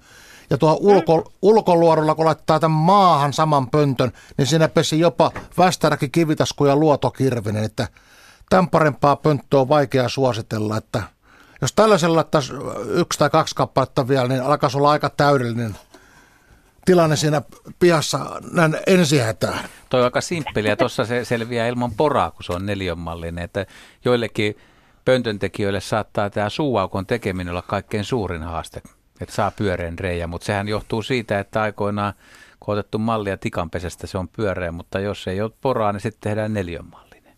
Tai tulitikkuaskin mallinen, suorakaiteen mallinen. Joo, ja jompaa kumpaa kulmaa vaan. Että ja onko sillä merkitystä, että mihinkä korkeuteen niitä ö, eri suuaukoilla olevia niin kun sitten kiinnittää sinne puihin? No sen kottaraset mä sanoisin, että se on sen verran merkitystä, ei alle kolmen metrin. Kolme, neljä metriä, kolme metriä kyllä riittää jo. Mutta pikkulunun pöntöt, nämä 28 milliset ja 32 milliset voi laittaa ihan puolentoista metrin korkeuteen. Oha. Eli ei min, että se, mistä pääsee kurkkaamaan, jos kat, tai irrotettavan katon, niin pääsee katsomaan katon kautta, että onko siellä asukkaita. Närhen pöntöllä ei ole kovin isoa väliä, mutta mä laittaisin kolme metriä sen niin kuin kottaraisetkin samalla tavalla. Joo. Joo. Hyvä. Kiitoksia todella paljon. Me päästään laittaa pönttöjä ja rekisteröimään ne sitten. Hienoa. Hyvä. Muistakaa rekisteröidä. Kyllä. Selvä. Kiitoksia paljon Kiitos, teille. kiitos. Hei vaan. Hei. Se oli Marleena, hänkin valitsi numerot 0203 17600. Sitä kautta pääsee tänään paitsi rekisteröimään pönttöjään, mahdollisesti myös lähetykseen mukaan. Sitten yksi sähköpostitse tullut kysymys Kannattaako yksityisen harrastajan ripustaa lainkaan pöllönpönttöjä? Muistan kuuleni väitteen, jonka mukaan pöllöjen pöntötys tulisi jättää paikallisten lintuyhdistysten jäsenille, jotka seuraavat aktiivisesti pöllökantojen kehitystä. Tällaista kysyy Markku Helsingistä. Suosittelen, että on yhteydessä paikalliseen lintuharrastajayhdistykseen tai lintutieteelliseen yhdistykseen, mikä nyt missäkin on. Ja sitten esittää, että tekisi mieltä auttaa pöllöjä tehdä pönttö tai kaksi, että vois, voitaisiinko vo, yhteistyössä laittaa minun tekemä pönttö sinne ja sinne, niin varmaan lintuharrastajien piirissä löytyy yhteistyöhalukkuutta. Mutta siinä ei ole sinänsä mitään estettä, että harrastaja ei voisi laittaa. Ei siinä ole mitään muuta. Siinä on ainoastaan se vaan tosiaan, että jos on paljon pöllönpönttöjä, tulee turhaa päällekkäispöntötystä ja sekannusta, että siinä mielessä – suosittelen yhteistyötä entäs yhdistyksen sit, kanssa. Entäs sitten omaan pihapiiriin, kannattaako pöllönpönttöä laittaa? No jos pihapiiri on iso, niin voi ajatella, mutta mä olen sanonut kaikille, kun itse on saanut lehtopöllön ja viirupöllön silmille, niin useamman kerran, jopa lehtopöllönkin, niin en laittaisi kyllä ihan tuota 100 metriä lähemmäs talosta niin lehtopöllön pönttöäkään. Mä tiedän tälläkin hetkellä, kun kotikylässä Itärannassa Kotkassa, niin siellä pesi viime vuonna erässä pihassa aivan 50 metriä talon seinästä ja nyt se taas alkoi sunnuntaina huutamaan sinne läheisyydestä. Ilmeisesti aikoo pesi taas uudestaan, mutta ei siitä ole mitään haittaa, kun se pönttö oli kuuden metrin korkeudella. Se oli ihan omissa korkeuksissaan. Täällä on muuten myös pöllönpönttöihin liittyvä kysymys. Tässä kysytään, että mitä, mitä laittaisi pediksi pöllönpönttöön. Karkeaa sirkkelin sahanpurua, höylän kutterilastua, lahoa koivumurskaa, kangaslumppua vai mitä muuta? No kuivaa, jotain tällaista, tämä lahopuu kuivana kuulostaa kaikkein parhaammalta. Pikkusen sahajauhoa, mikä sitä, sitoo sitä kosteutta ja sitten mä laittanut ihan tätä tällaista kuusen juuresta tai luonnon humusta turvetta sinne sahajauhon sekaan, niin se on ihanteellinen materiaali. Mutta tämä on mielenkiintoinen tämä pönttöjen täyttö tai se, että tehdäänkö pohjamateriaali, koska aina puhutaan vesilinnun ja pöllönpöntöstä, että siellä pitää olla se pohja. Mutta kun ihmiset on nyt vähän innostunut, sinäkin olet sitä mainostanut, että täytetään se purulla se koko pönttö, että saataisiin töyhtötiäinen tai hömötiäinen pesimään. Ja minäkin olen sitä tehnyt ja on kuullut useimmilta henkilöiltä ja itse huomannut, että kun se on puoleen väliin täynnä purua, niin saattaa olla, että jotkut kirjosiepot ei kerta kaikkiaan, ne ei rakenna kunnon pesää, vaan niin siinä tulee vähän tämä löysyys ehkä linnuissa, tai niillä on niin kiire, että siellä on kuin muutama olien tai ruohon korsi, kuiva heinä, männyn suikale ja sitten se, se on muninut siihen. Joo, ja mä en myöskään nähnyt tiaisen pesi samalla tavalla, että ei ole sitä paksua 10 sentin sammal rakennelmaa, mikä normaalissa pöntössä on, jos on kunnon kutterinpurut siellä. Että et, et siinä suhteessa vähän vähän on helpotettu lintuja tai tuntuu, että voi olla tätä laiskuutta, koska tämä asia oli ensimmäisellä tunnilla ja, ja täytyy muistaa se, että vaikka me nyt autetaan lintuja rakentamalla ja laittamalla pönttöjä, niin pääsääntöisesti niin pönttö on vaan se, missä pesitään, että tintithän tekee, että siellä on vielä kova, kova työn yleensä naaraalla, että sitten vasta niin kuin alkaa se työ, että tässä tarjotaan vaan se paikka. Nimenomaan, siitä on kysymys. Sittenhän meillä on puhelu taas. Linjalla on Ritva ja ollaan Helsingissä. Vai mitä Ritva? Joo, joo täällä Ritva, hei hei. Terve. Joo, mullahan oli semmoinen, semmoinen asia, asia näistä varpusista, pikkuvarpusista, että siitä on kyllä semmoinen reilu kuukausi, kun, kun siinä meidän asettamassa pöntön ympärillä – parveili niitä. Siinä oli niin kuin aika, aika isokin parvi, parikymmentä varmasti varpusia. Ja ne kävi kurkkimassa sisällä ja sinne parveili ulkopuolella. Ja, ja mä ajattelin, että siinä, siinähän yleensä on kyllä aina sinitiaisia ja talitiaisia ja, ja, ja muitakin tietysti. Kirjosiepot on ollut niin kuin kesäisin. Niin mistä tämmöinen johtuu, että heitä kiinnosti kovasti. No? Niin. Ur, Urpo, Urpo täällä on asiantuntijana. No Urpo on asiantuntija niin. varmasti, joo, kyllä. Mulla meni se alku meni vähän pikkusen ohi siitä, että saanko sen alun kuulla vielä uudelleen, miten tämä tarina alkoi? Joo, saa ihan mielellään. No se oli ihan, siitä on varmastikin semmoinen reilu kuukausi kun mä kattelin, että jaha, siinä meidän asettamassa linnunpöntön ympärillä parveili näitä pikkuvarpusia. Joo. Ja siinä oli aikamoinen parvi, että varmaan parikymmentäkin.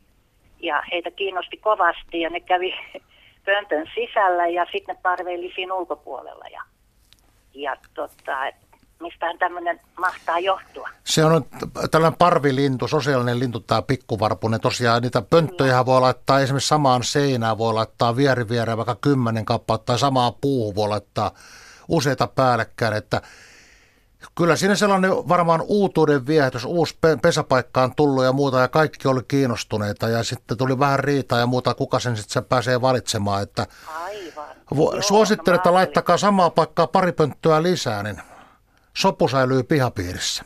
Niinpä.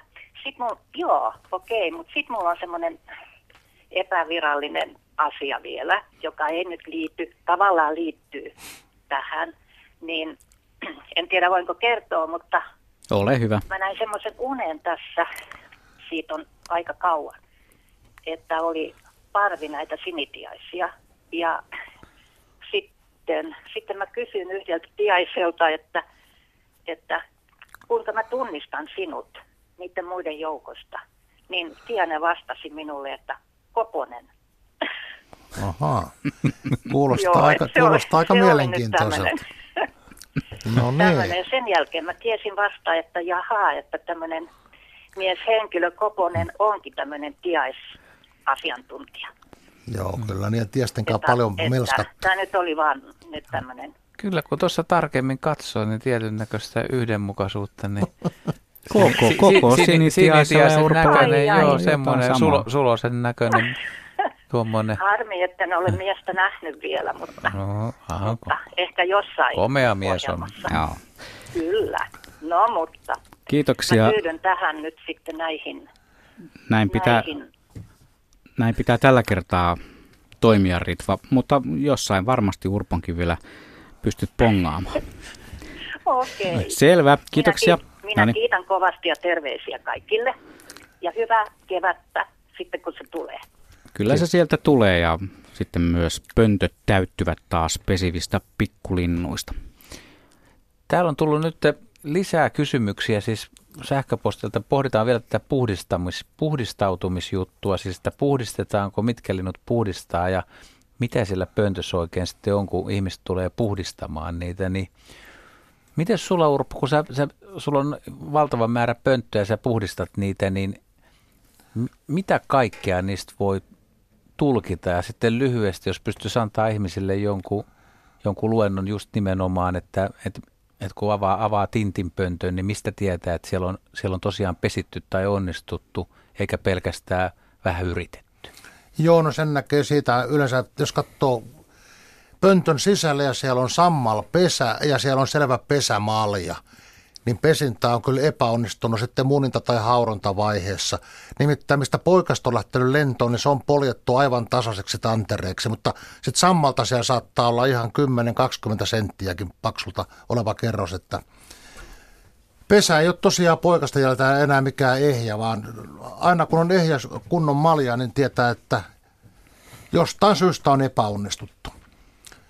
Ja sitten tota, jos ajattelee, että joku muu lintu pesi, niin esimerkiksi kirjoseppo tai leppälintu, niin siellä on heinäpesä. Leppälinnulla yleensä männynkuorta ja kuivia lehtiä. Kirjosepolla saattaa olla myöskin vähän männynkuorta, mutta enemmän tästä koivun, tätä hilselevää kaarnaa on siellä. Että se on tosiaan ihan eri materiaaleista tehty. Ja se menee myöskin sellaiseksi vähän tahrasen näköiseksi ja littanaksi sen jälkeen, kun poikasta on lähteneet lentoon. Että jos on ehjä pesämalja, niin se on sama juttu. Se on haurontavaiheessa tuhoutunut tai munintavaiheessa tuhoutunut. No entäs vielä ne vesilinnut, siis munankuoret ja tällaista. Mistä, mistä sä tiedät telkänpesästä, että mitä siellä on tapahtunut? No niistä munankuorissa näkyy ne nahkat sitten, kun ne kuoritoo, niin se, se munan nahkahan on, siellä irtoaa sitä kalkikuoresta ja niitä nahkoja näkee monta kertaa ihan – ilman kuoriakin siellä, että jos ei tällaisia nahkoja pysty näkemään, niin ne on tuhoutunut sitten ennen kuoritumista ne munat. Eli semmoisia pitäisi nähdä. Nimimerkki epätietoinen kysyy viittaa tuohon äskeiseen Ritvan soittoon, että kuinka suuren reijän teen koposelle tarkoitettuun pönttöön ja kuinka korkealle pöntön laitan? Hyvin nämä ihmiset ottaa kiinni kyllä näistä, näistä meidän, Pesisit meidän se muuten korkealla vai matalalla? Kyllä mä tota, vaikka mä olen tällainen iso mies ja muuta, niin kyllä mä mielellä jossain huojuvan puun yläosissa olisin. Koska mä aina kalasäsken pesistä tykännyt 50-vuotiaaksi saakka, kun ennen kuin putosin mattoja pöllyttäessä parvekkeelta, niin se oli mun suurin intohimo aina käydä 30 metrin korkeassa pari-kolme kertaa kesässä rengastamassa kalasäskiä, mutta nyt ollaan tyydytty alle viiden metrin tikastapauksia näihin pönttöasioihin. Mutta sä oot myöskin niin kova merenranta mies, että sä haluaisit varmaan, tai en tiedä, mieluummin saaristoon kuin suolle pönttö, vai? Ei, no tota, kyllä mulla se suo on ollut erityisen rakas, että me tota, muistan, että silloin ihan kymmenvuotiaasta alkaen, niin varmaan puolet luontoajasta käytiin soilla, ja pyhtään valkomusalla ja, ja munasolla ja, ja niin edelleen, että se ja sitten sit tuli pikkuhiljaa siinä metsät ja meret ja Lapissakin tuli käytyä monta reissua heittämässä ja ja nyt on päädytty siihen, että kaikki ympäristöt kiinnostaa, koska pönttöjä tarvitaan joka puolelle. Otetaan sitten seuraava soittaja mukaan lähetykseen. Hän on Petri ja hän soittaa Liedosta. Terve Petri. Terve, terve ja hyvää iltaa. Iltaa. Joo, semmoista pönttöjuttua tuossa tuli, tuli mieleen. Mä viime, viime kesän niin värkkäsin tuommoisen muun muassa tuommoisen rivitalopöntön tämmöisen kolme, kolme osakkeisen ja, ja tuota, tempasin sen tuohon vajan seinään sitten kiinni. Jonkun aikaa se meni ennen kuin se alkoi mitään tieten, tietenkään tapahtumaan. Ja, ja siis muutaman kerran kävi, kirjosieppo kävi siellä kurkkimassa ja, ja tuota, sitten siihen yksi iloinen kerta oli huomannut, että siellä on risukasa siellä katolla ja, ja tuota, se oli mustarasta tehnyt pesää sinne katolle. Ja näin, näin se rastan monta kertaa siellä, siellä makava siellä, siellä, siellä pesässä ja, ja tuota, sitten se yhtäkkiä siitä häippäsi se mustarastas ja, ja tuota, kävin sitten kurkkimassa sitä, että on, onko siellä mitään siellä pesässä. Siellä ei ollut mitään, ei ollut munia, ei, ei, ei maassa, ei, ei siellä pesässä eikä mitään. Se vaan siitä häippäsi. Että onko, onko esimerkiksi kirjosiepo niin raakaa, että se pystyy tuommoisen musta rastaan tuosta pistämään taipaleelle? Ei, kyllä siellä on käppytikka ollut tai sitten varis tai harakka, joku muu isompi. Joo. Tai korppikin, jos on sellaista, seura- sellaista seutua, missä korppi tää saattaa liikkua. Joo, joo, joo pyörii. niin varis, varislintu epäilen kaikkein eniten. Okei, joo. Ja sitten siinä oli tuota, sitten siinä pyöri, pyöri oravakin tässä pihalla, pihalla niin tuota, aika pitkänkin aikaa ja se, häippä, se sitä ei ole nyt enää näkynyt, se häippäsi tuosta kans menemään, mutta sitä tuli mieleen se, että kun mä on tässä hiiriä on näkynyt tuossa pyöriskelevä ja mä laitoin tuonne talon alle tai mökin alle niin semmoisen lautasen päälle noita rotamyrkkyä tai hiiremyrkkyä, niin, niin olisikohan hiiri, toi orava, orava eksynyt samalle apajille ja siirtynyt pare, parempaa, parempaa seuraavasta tuonne yläkertaan. Ja, mutta sitä mä mietin sitä, tätä kirjo, kirjoseptaa, tätä rivitalopönttösysteemiä, että et, millainen systeemi siellä näillä linnuilla on, että meneekö esimerkiksi sanotaanko kaksi kirjosieppoa niin kuin vierekkäin asumaan vai meneekö jotakin muita lajikkeita sinne vai mi- millainen systeemi niillä mahtaa olla? No kirjoseppo, jos siinä on kaksi pönttöä tai useampia rinnakkain, niin siinä tulee vaan, se rakentaa joka pönttöön mahdollisesti pesää, mutta ei oikein mistään pesinnästä tule mitään, kun pitää okay. munia myöskin. Eli se häiritsee erittäin paljon, että vaan yksi kirjoseppo viihtyy yhdessä paikassa, mutta sitten taas kun puhuttiin aikaisemmin pikkuvarpusesta, niin se on tyypillinen tällainen yh, yhdyskuntalintu, että niitä voi olla vaan kuinka monta pönttöä ja vieri vieressä. Just, okei. Ei minkäänlaista joo, joo, siinä on tosiaan, ja nyt sitten mulla on, on tota, pari semmoista, pari tein myöskin kaksi tämmöistä kerrostalopönttöä, kaksi kahden, kahden kerroksen, ja siinä toisessa oli kummassakin kävi kirjosieppo. En ole tosiaan en ole käynyt putsaamassa niitä vielä, että, tota, että onko, onko, siellä mitään, mutta kyllä se ne siellä pitkän aikaa ne siellä oli, ja, ja kyllä ne niin kuin lenteli sisälle ja ulos, ja kyllä sieltä, sieltä varmaan jotain löytyy. Veikkaata toisessa on vaan poikaspesältä, toisessa voi olla jotain pesän ä, alkurakennelmia, mutta toiseen on okei. vaan pesitty. Aha, okei, selvä. Joo, joo täytyy, täytyy käydä tuossa katsomassa. Justiin, just tuossa mietiskelin, että tarvitsisi nyt, nyt alkaa niitä putsaamaan, mutta sitten sit mä tässä yksi iltaradiosta kuuntelin, että ei, ei kannatakaan vielä, että siellä on talitintit, niin kuin tässäkin on sitä sanonut nyt tällä illalla, että talitintit, talitintit tarvitsee niin kuin suojaa pakkasta ja, pakkasta ja muuta vastaan, niin tuota, en, en, en alakaan vielä putsailemaan, jätetään, jätetään sen vähän myöhäisemmälle ajalle. No, maaliskuun loppupuolella. Okei, ja sama näistä kiinnitysjutuista, kun on ollut vaikka minkä näköisiä vinkkejä, niin mä olen sen tehnyt vaan kylmärästi sille, että mä olen sinne ylös laittanut, lyönyt naulat ja vääntänyt ne solomuun ja sitten tota, naru, naru siitä vaan. Ja niin kuin sanoitkin tuossa alus, aluksi, että rappusten yläpäähän makkaamaan se pönttö ja sitten jollakin vekslata se naru ympäri sieltä ja sitten on kiinni ja vetää rappuset alta, niin se jää sinne roikkumaan ihan hyvin. Joo, se toimii jää- hyvin näin, se kyllä. ainakin toistaiseksi vielä. Maanantaina tuossa tosiaan värkkäsi yhden pöntön ja pistin taas roikkumaan sinne. Ootellaan, ootellaan, jos siitä alkaa tulemaan. Mutta okei, mitä se oli tosiaan, että, että miten, miten toi kun tekee tuommoisen rivaripöntöä, että mitä, mitä siellä tapahtuu, että tuleeko sinne tota, niin jokaisen asukkaan. Mutta tosiaan pik, pikkuvarpunen, jos tekee pikkuvarpusen rivitalo, niin kuin mulla on niitä, niin se toimii ihan loistavasti. Kun se on yhdyskuntalintu, niin ne hyväksyy toisessa, saavat seuraa ja turvaa toisistaan. Ja, Joo. ja hautoissaan varmaan rupattelekin, kyselee vähän kuulumisia seinän läpi, että mitä, mitä, miten homma Jos ei verran edistyy. löy- löysät teidät, että sieltä pääsee vähän tarinat kiertämään.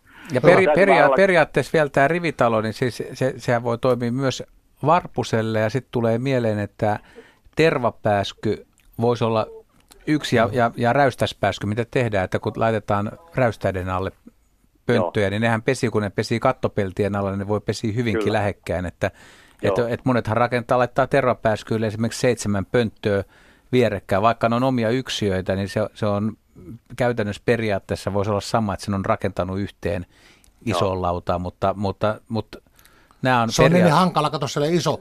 Se on painava, kiinnittää, se on painaa paljon, painava. niin sen takia laittaa vaikka vieri viereen erilliset yksiköt. Joo, mutta, mutta nämä on ne Joo, lajit, jotka vi, pesii vierekkäin, että tinttejä ei Joo. voi olettaa, että, että ne ei kyllä... Ja me ollaan helpotettu tätä mun pöntön tekijän kanssa, niin putelevaa terveisiä, niin ollaan helpotettu asiaa tehty kiinnityslauta, jossa on kaksi ruuvia. Ja sitten on vastaavat istukat on siinä pöntön takaseinässä, niin se vaan nostetaan ja, ja lasketaan siinä ruuvien varaa. Erittäin nopea ottaa pois tuoda maahan ja puhdistaa. Just. Joo, joo, täällä on tuosta no, tuli vielä sitä rivitalohomma juttu mieleen sen verran, kun täällä ei tosiaan pääskysiä ole, että ne, niitä, niitä on, ei ole oikein tuot, karjahommaa enää kellään, niin ei ole tuota pääskysiäkään. Et, et, muuten pari kolme on, on tuossa nyt muutaman vuoden aikana nähnyt, mutta ei, ei, ole, ei ole pääskysiä. Et näkyy olevan kyllä näppi tuo kirjosieppovoitto, että niitä, niitä kyllä sit riittää, että niitä on ihan, ihan tota, niin, enää, enää mältikki. Toi on ikävä ja mutta ei todellinen mitään, huomio. Aletaan Joo. seurailemaan, katsotaan mitä, jos siellä rupeaa vaikka tuota, niin asukkaita olemaan, ei tiedä. Näin on. Odotellaan putsaa putsausta. Hyvä. Kiitoksia, Petri. Hyvä. No niin, moi Joo, moi. Moro. haarapääsky ja räystäspääskyn väheneminen, nimenomaan räystäspääsky, että miten paljon vähemmän niitä Suomessa nykyään näkee ja en tiedä, voisiko niitä tosiaan vielä, vielä auttaa, että varsinkin niissä taloissa, joissa niitä pesii, niin silloin ehkä kyllä olisi syytä, syytä tota huomioida ne ka, ka, ka, kaikessa mahdollisuudessa, että antaa, antaa myös pesiä. Meillä ainakaan Kotkassa eikä Pyhtäällä ei taholla missään muualla enää kuin Merensaarissa näitä räystäspääskyjä pesivänä. Ne on niin vähentynyt. Niin vähentynyt, että kyllä se on todella uhanalainen laji ja seuraava laji varmaan, mikä meidän kotikunnasta, niin Kotkasta, niin katoaa ihan sukupuuttoon, että kyllä huonolta näyttää. Ja se et ei, ei auta vaikka lautoja laittaa, että siellä olisi kaikki mahdollisuudet että, ja, ja hyvä asenne, että meidän taloon saa tulla pesimään. Ei oikein, näy, ei oikein näytä auttavan. 0203 17600 on nuo puhelinnumerot tähän lähetykseen ja radio.suomi.yle.fi on osoite, mihin voi laittaa sähköpostia. Täällä kysytään muurahaisista. Taina Seinäjoelta kirjoittelee, että olen sijoittanut metsäiselle tontilleni useita linnunpönttöjä. Viime kesänä kekomuurahaiset keksivät tulla metsän siimeksestä tontilleni ja kiipesivät useisiin sellaisiin puihin, joissa linnunpönttöjä on. Hän kysyy, vahingoittavatko ne lintujen poikasia, entä miten estän niitä kiipeämästä näihin puihin? Näin siis Taina Seinäjoelta. Onko murkuista mitään haittaa linnuille? Kyllä ne poikasia tota, niin ihan elävältä niin s- hengen listii kerta kaikkia, että mä olen huomannut monta kertaa, että jos muurahaispesä on siinä läheisyydessä, niin kun runkoa pitkin menee sellainen valtava virta, niin siellä on kuolleet poikaset tai hylätty pesä. Että semmoiseen pönt, puuhun ei kannata pönttöä laittaa, missä on pesä lähellä, mutta ne, ne murahaisethan menee sinne puuhun, ja siellä voi olla kirva, kirvoja ja näitä, että ne, ne ei mene, jos, jos sinne virta menee, niin se ei sen pöntön takia sinne mene, mutta sitä totta. pönttöä ei kannata sinne silloin asettaa, että pitää vähän katsoa, että jos, jos näkee, että tämmöinen on, niin varmasti helpottaa tilanne. Mm, onko, ei varmaan ole mitään oikein kunnollista syytä, tai siis keinoa estää muurahaisten menemistä sinne puuhun. Ei, se, ei, enkä tiedä onko syytäkään. Mm. Sehän on, ne hoitaa, hoitaa omaa hommaansa. Murhaiset on tärkeitä olioita, että kyllä niillä aina muutama Käy puu pitää. kirvoja. Ilman muuta pitää Mm. olla, että ei, ei, ei niitä kannata estää. Sitten meillä on taas soittaja Helsingistä. Hän on nimeltään Eeva. Hyvää iltaa, Eeva. Hyvää iltaa. No niin, ole hyvä. Tuota, eh, ennen maailmassa eh, Savossa, niin meidän naapurissa putosi eh, pääskynpesä sisällä puimalassa. Tämä naapuri isäntänä olisi vanha, vanhan karvahattunsa sinne, sinne, missä oli ollut se pesä, ja vei sinne sen pesän jäänteet ja poikaset, elävät poikaset, ja pääsky hoiti poikasensa siellä ihan vitsi. Jatkoi hoitoa. Se on ihan hieno tarina, että kyllä se näin voi tapahtua Joo. hyvin. Ja Ja, se, ja sitten toinen juttu. Meillä, meillä oli ennen maailmassa niin eh, pärikatto ja sitten siinä oli räystyslauta. Ja siihen räystyslautaan oli naulattu yksi lauta lisää niin, siinä oli niin kuin hylly. Ja siellä oli sitten pääskynpesiä enemmänkin. joo, sillä tavalla niitä on autettu nimenomaan. Tässä aikaisemmin lähetyksessä Joo. puhuttiin sellainen tukilauta siellä, mutta tahtoo olla tämä räystäspääsky niin harvinainen tällä hetkellä, että haarapääskyjä vielä pikkusen on, mutta räystäspääsky tuntuu katoavan Suomesta. Joo. Ja sitten jos niitä haluttiin nähdä, niin sinne oli sinne navetan vintille, niin sinne oli porattu reikiä sinne, sinne räystään alle ja sieltä niitä katsottiin sitten niistä reijistä. No niin, lapsilla oli mielenkiintoista tarkkaalta. Joo. Ja sitten, sitten meillä oli vielä kivitaskun pesäkin vanhassa navetarauniossa ja niitä sitten vähän välille juoksuteltiin heinikossa. Kyllä mä vieläkin tunnen, miltä, minkä näköinen kivitaskun ääni on ja kun sen, se hyppii tuolla, niin kyllä mä niitä näen täällä Helsingissä. Hienoa, kiitoksia Eeva soitosta. Joo, no niin, hei. Kiva, kiitos, moi moi. Äsken puhuttiin, joku aika sitten puhuttiin äh, siitä kolopallosta, golfista ja eikös vaan otettu kiinni tästä aiheesta. Hei, hiekkasärkät, hiekkasärkät golfissa teimme jo muutama vuosi sitten sata pönttöä, jotka sijoittelimme eri puolille kenttää. Pöntöt on tarkastettu vuosittain ja asutusprosentti on ollut yli 90. Hienoa. Aivan. Hienoa. Juuri näin. Tästä, tästä voivat ottaa sitten muutkin golf-seurat, kentät mallia ja kertoa meille tänne lähetykseen. Vielä ehtii laittaa sähköpostia vaikkapa radio.suomi.yle.fi osoitteeseen sitä kautta tämäkin viesti oli tullut. Kiitoksia vaan Mikko, joka viesti lähetti. Täällä nyt tulee postia, missä, mitkä menee ihan henkilökohtaisella tasolla Urpo Koposelle ja sitten tulee yleisellä tasolla muun muassa viirupöllöjen soidinaika pesinnän aloitus ja onko arka häiriölle joutuu tekemään metsätöitä, hylkääkö pesän alun, alun tällä hetkellä? No nyt jos tällä hetkellä tehdään metsätöitä, niin veikkaan, että ei edes muuni sinne pönttöön lainkaan, että se etsii rauhallisemman paikan. Mulla on käynyt kymmeniä kertoja tässä vuosikymmenten aikana tällä tavalla, että silloin kun metsätyöt alkaa keskellä talvea, niin sen takia haluaisin laittaa aina pöllöreviirille kaksi tai kolme pönttöä. Että saa valita sen turvallisen paikan sitten aina, kun ei tiedä näitä metsätalouden suunnitelmia aina etukäteen. Ja nyt on tällä hetkellä aika mullistus käynnissä tuo metsässä, että se oikein tehometsätalous jyllää tällä hetkellä. Onko sulla lähtenyt monta pönttöä? Oletko joutunut siirtopuuhiin? No nyt tuota on tullut, siis tämän talven aikana, niin mulla on kyllä monet metsäyrittäjät sekä monitoimikoneen käyttäjät että, että tällaiset metsäteknikotkin, jotka ho- hoitelee näitä puukauppoja, on tuonut kymmeniä pönttöjä mulle kotipihalle ihan pelastanut sieltä, niin mistä olen hyvin kiitollinen ja ja tämä on hienoa yhteistyötä tänä päivänä. Tämä metsäteollisuus ja luonnonsuojelukin voi nyt tällä tavalla lyödä kättä yhteen. Että ei aina ole tuota napit vastakkain. Mutta täällä on edelleen ihmiset pohtii, ja se on ihan hyvä, että kyseenalaistetaan myöskin, että tämä on niin iso projekti, miljoona pönttöä Suomen luontoa, että onko, mennäänkö vähän ylärajoilla ja, ja mitkä nämä todelliset syyt on, ja mehän vastattiin jo siihen sillä lailla, että Urposen vastasi hyvin, että, että Suomen vanhat metsät, sellaiset metsät, missä on lahopuuta, missä on kunnolla kolopuuta, niin niitä on niin vähän, että pönttöjä tarvitaan. Me ei olla missään vaiheessa puhuttu siitä, että Suomessa ei olisi metsiä. Että, että on paljon tämmöisiä yksivaltaisia mäntymetsiä, mutta, mutta kun siellä ei oikein aluskasvillisuutta, siellä on lahopuuta, siellä on hyvin vähän kolopuuta. Ja näillä pöntöillä yritetään luoda niihin, niihin NS1-toikkosiin. Tosin kyllähän tuommoinen mäntypelto on ihan komeen näköinen, mutta, mutta kololla yritetään luoda sitä monimuotoisuutta. Nimenomaan, että esimerkiksi kotikulmassa Etelä-Kymenlaaksossa, niin siellä on sellainen 2-3 prosenttia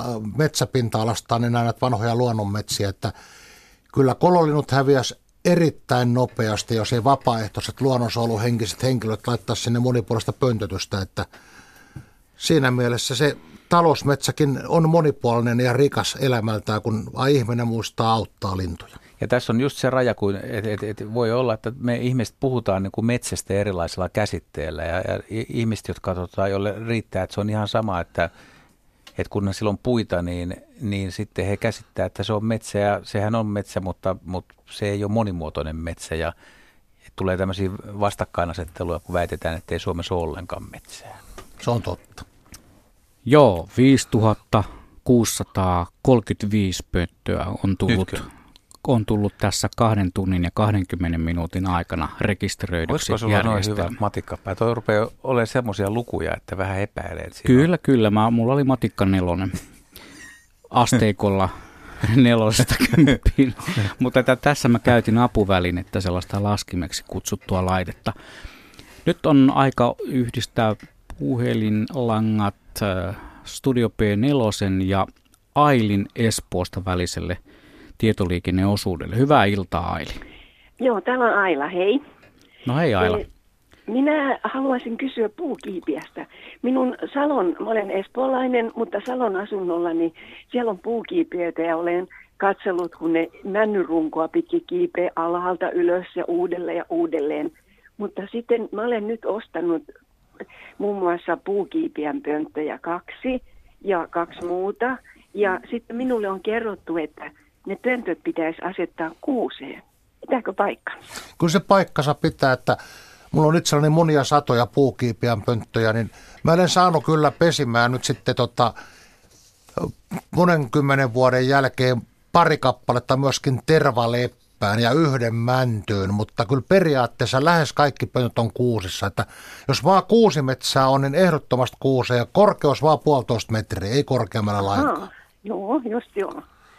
Joo, minulla on, mä olen tehnyt sinne Salo-asunnolleni 21 linnunpönttöä ja mä olen itse tehnyt ne. Loistava juttu. Ja olen vielä laittanut puuhun ja nauranut itsekseni, kun mä otan tikkaat ja vien sen puuhun johonkin korkeuteen, mitä nyt tarvitsee olla, niin äh, talitintti menee jo sinne heti katsomaan, että mä ehdi kunnolla tikkailta alas. Mm. Joo, sama kokemus. No onko nämä rekisteröity nämä teidän pöntöt? No ne on rekisteröity Salon sivulle ja sitten minulla on Martilassa yksi paikka, jossa on 16 pönttöä ja niistä on 12 rekisteröity, mutta nyt kun mä olen ostanut neljä, kaksi niitä puukiipien pönttöä ja yksi kottaraisen pönttö ja yksi muu. Et mä olen ne neljä vaan ostanut, kaikki muut olen tehnyt itse.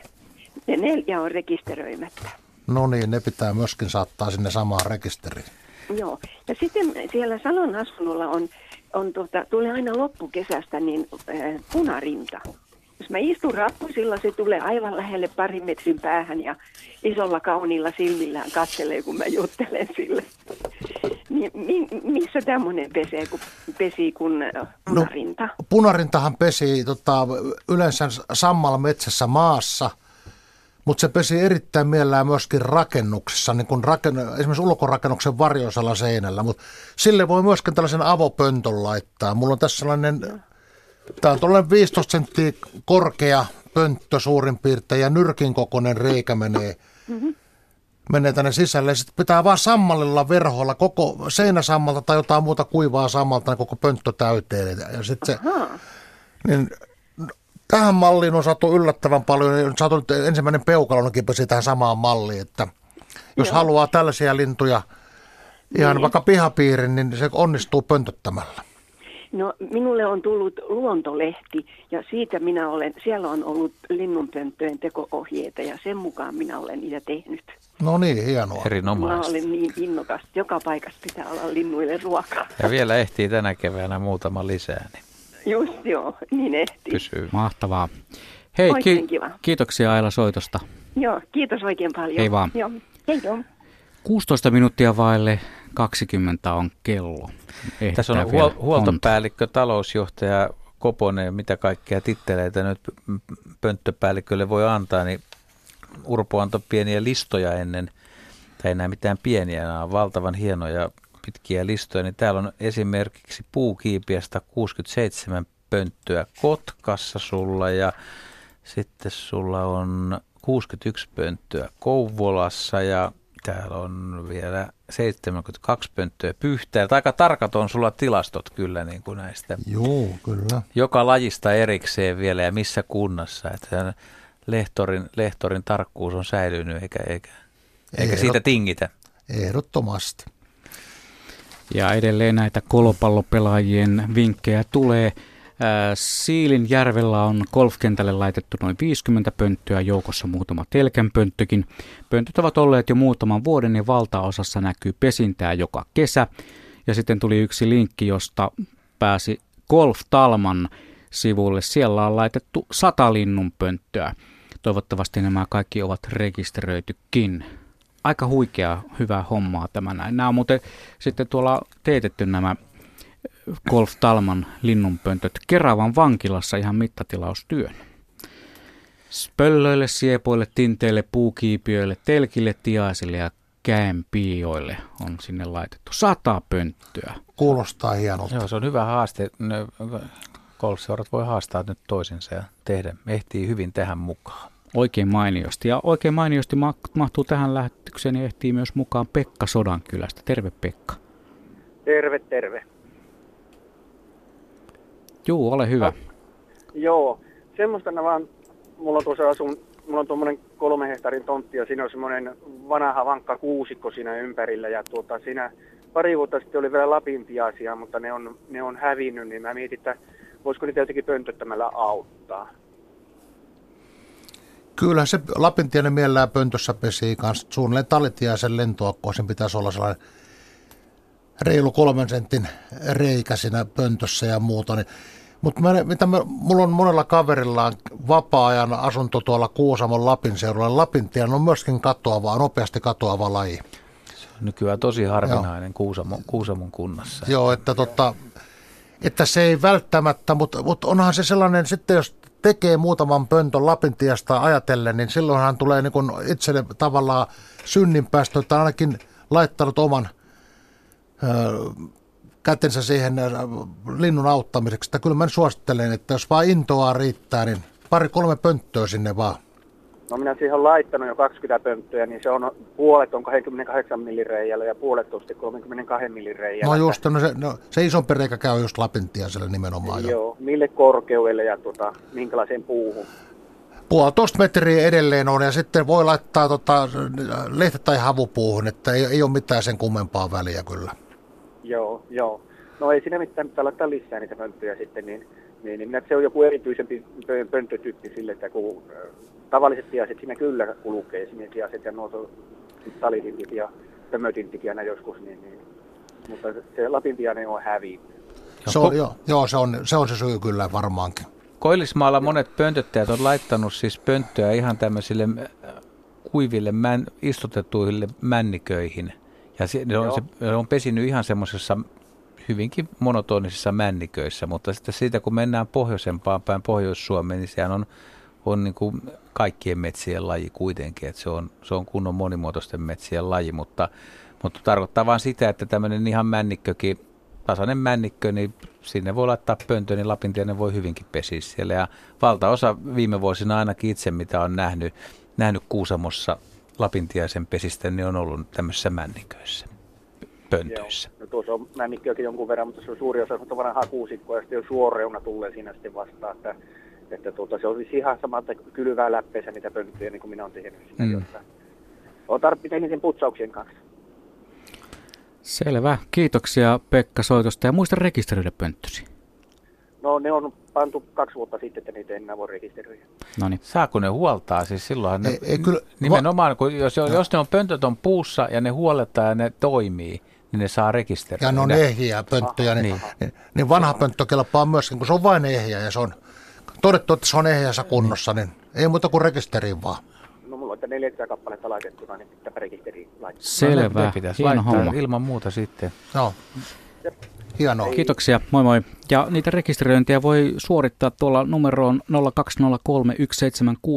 soittamalla, jos ei itse muuten onnistu tuo rekisteröinti nettisivujen kautta. Kannattaa tänä iltana soittaa. Erikoistarjouksemme on voimassa vain enää noin 10 minuuttia. Ja kohta puoleen sitten katsotaan, mikä se on se lukema tältä illalta, loppulukema huimaa vauhtia noita on tämän illan aikana rekisteröity. Siis jo yli 5500. Meneekö 6000 rikki, se on no, no. jännittävää. Jännittävää, kuka olisi uskonut. Mutta meille voi soittaa edelleen, meille voi laittaa sähköpostia ihan vapaasti mistä tahansa pönttöilyyn liittyvistä asioista. Täällä on kerrottu, olen tehnyt kotiini viisi pönttöä ja reserviporukassa on viisi pönttöä ja on kottaraisille laitettu kolme kappaletta pönttöjä Lemillä. Kahdessa on pesinyt kesäisin kottaraisia, mutta yhdessä ei koskaan. Hän kysyy, viestin lähettäjä Simo kysyy, että mahtaako olla syynä se, että siellä on ollut jo viisi vuotta tikan talviyöpymispaikkana tämä yksi pönttö, että sinne ei sitten kesällä kottarainen menisi.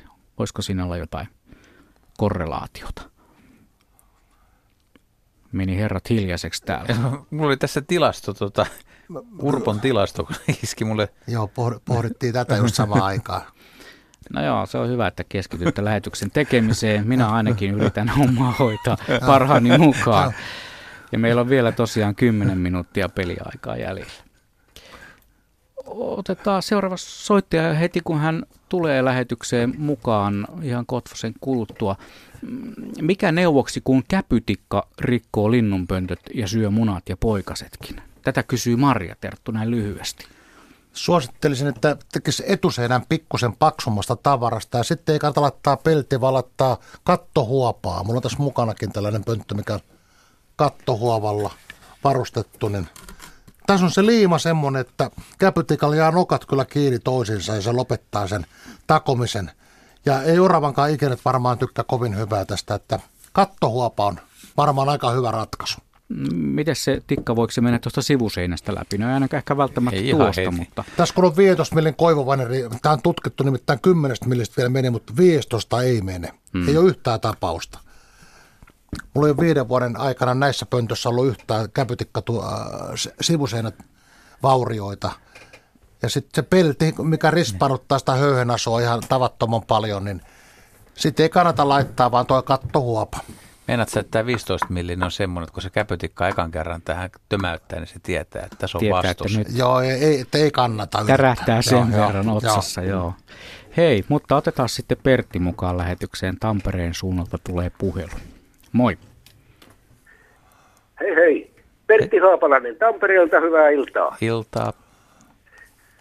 Mun asiani koskee tätä pöntötystä, mutta hiukan eri kantilta kuin tätä yleensä normaalisti totuttu käsitteleen.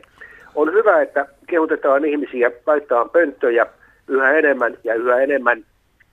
Ja tota, joskus, joskus on sitten kuitenkin korostettu sitä, milloin nämä pönttö pitää puhdistaa, mieluummin pakkasella. Mutta sitä ei ole tuotu esille, mitä tapahtuu, jos nämä pöntöt sitten kuitenkin eh, muun muassa lämpimissä olosuhteissa puhdistetaan. Eh, omakohtaisesti voin sanoa, että kun se kutina lintukirpun purena, purenta, kun se lähtee ranteesta, kohtaa olkapään, kun se siirtyy ylävartaloon, silloin lähdetään lääkäriin ja silloin ei nukuta yhtä ainutta yötä. Se on kova juttu.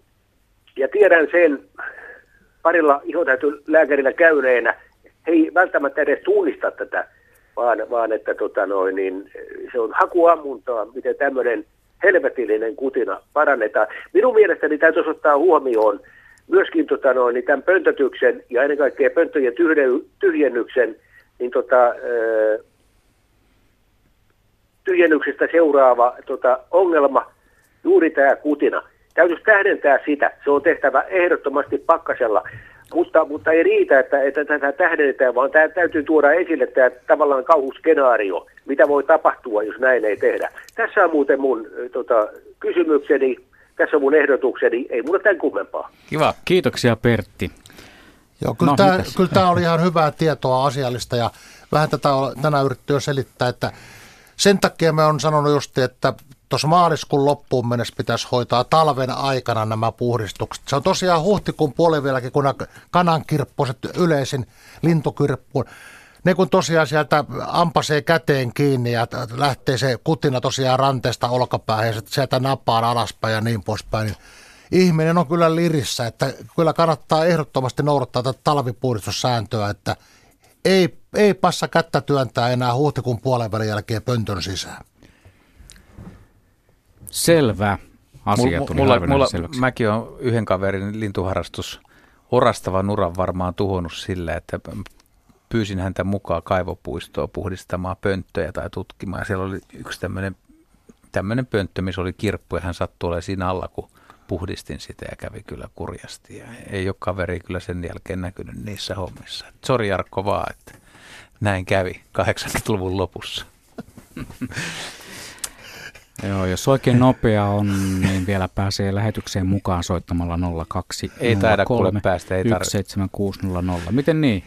Meina no, puhua viisi ei, minuuttia En mukaan. minä, vaan Urpo, koska täällä kysytään ihan henkilökohtaisesti nyt no niin. Urpon, Urpon niin kuin komeinta pesää, minkä hän on löytänyt tai päässyt kurkkaamaan. Että, eli tässä linnut tekee eriväristä materiaalista pesiä, niin mitä sieltä on tullut vastaan, kun oot No kyllä mä sanoisin, että nyt jos pitäisi äkkiä heittää, niin komein linnunpesä, mikä pöntössä on ollut, on kyllä ollut ehdottomasti peukaloisen pesä, mikä on sellainen kanan, kananmunan tai tuollainen soikea muodoltaan ja tehty sanjärjestä ja muista ja reikä menee sitä sivusta, niin se on kyllä todella komea, upea.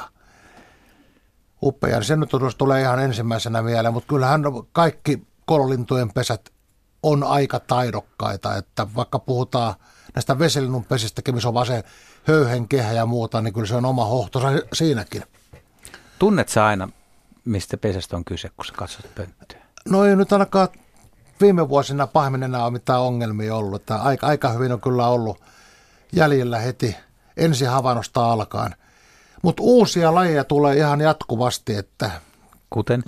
No sellainenkin tässä yllätys kävi tässä kolme kesää takaperin, että oli lehtopöllön pöntöstä, eikö helmipöllön pöntöstä oli lähtenyt katto pois ja mulla kävi jo nuoruudessa vähän samanlainen juttu ja sitten se teki mustarasta sinne pönttöön pesän. Ja sitten tuota noin, mustarasta kun oli tehnyt pönttöä pesää ja se pönttö oli mun mielestä niin huonossa kunnossa, että menen näistä ajo ollenkaan puhdista, vaan vien jossain vaiheessa kokonaan metsästä pois ja tuon ehjän pöntön tilalle.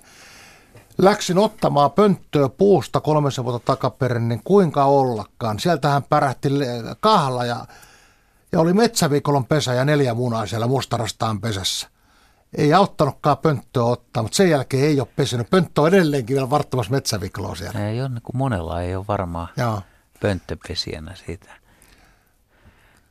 Sitten, sitten on vähän tämmöinen, tämä on jo niin kuin hardcore-harrastus. Tiedätkö kuinka, että ja niille, jotka on, on päässyt kurkkimaan pönttöihin, mutta siis kun esimerkiksi tali- tai sinitiä, niin sehän on eri, että kun pesii kaupungeissa, niin siellä on koirankarvoja, ihmisten hiuksia ja kotieläimiä enemmän, mutta kun ne pesii metsässä, niin no, löytääkö sieltä hirvenkarvaa ja, ja jänistä tai tällaista, ja löydät, nä, näetkö heti, jos, jos sä et tietä suuaukkoa, esimerkiksi sinitiaisen ja talitiaisen pesän, niin siinä on ihan suorat rakenteelliset Joo, tota, erot. Tot hirven karvaa ei ole juuri koskaan sinitiesen pesässä. Siellä olisi jäniksen karvaa tai jotain muuta vastaavaa, pehmeämpää, kar- hienompaa materiaalia. Eli jos on hirveä, hirveä no, karva, niin se on talitiainen. Se on talitiainen, joo. Niin, tämä on tärkeä jo. tieto monille joo, kyllä, metsissä. Ehdot, mm. ehdottomasti. Niin, tuota, niin lähinnä nyt tämä tulee sellainen mieleen, että tuota, se jäniksen karva, niin kun todetaan vielä uudemman kerran, niin siitä on ollut niin sinitiaisen pesissä. Sitten Juha, me ei enää kuin pari minuuttia. Nyt täytyy kiittää kaikkia soittajia ja osallistujia ja puhelinvastaajia ja sulla on lukuja ja sä, sä hoidat Oteta, loppu. Otetaanko tuo loppuluku? Kyllä. Loppuluku on, jännitys nousee, se on 921 797 kappaletta. Ja pikainen laskutoimenpide kertoo, että se on tuottanut tämän illan aikana 6921 rekisteröityä pönttöä lisää tähän miljoonaan pönttöön. Aika, Mitäs Koponen sanotaan? Laulas Juha tämän kunniaksi, kun Joo, me, me on kuultu sun miljoona pönttöä. Vedä, vedä Miljoona pönttöä. Joo, ehkä on parempi. Uskoma. Uskomaton luku, kyllä. Joo. Lähemmäksi 7000 siis. Mutta puuttuu enää 78 203 pönttöä. Niin, Sitten sit vaan merkkaamaan, että koska menee miljoona rikki sinne sivuille. Joo, niin siellä on se veikkauskin menossa. Se päättyy sitten perjantai-iltana puolen yön aikaan tuo veikkausmahdollisuus ja siinä voi sitten voittaa jotakin miljoona pönttöä aiheesta tavaraa. Kiitoksia Urpo, kiitoksia Juha, Kaima. Tämä oli tässä tällä kertaa.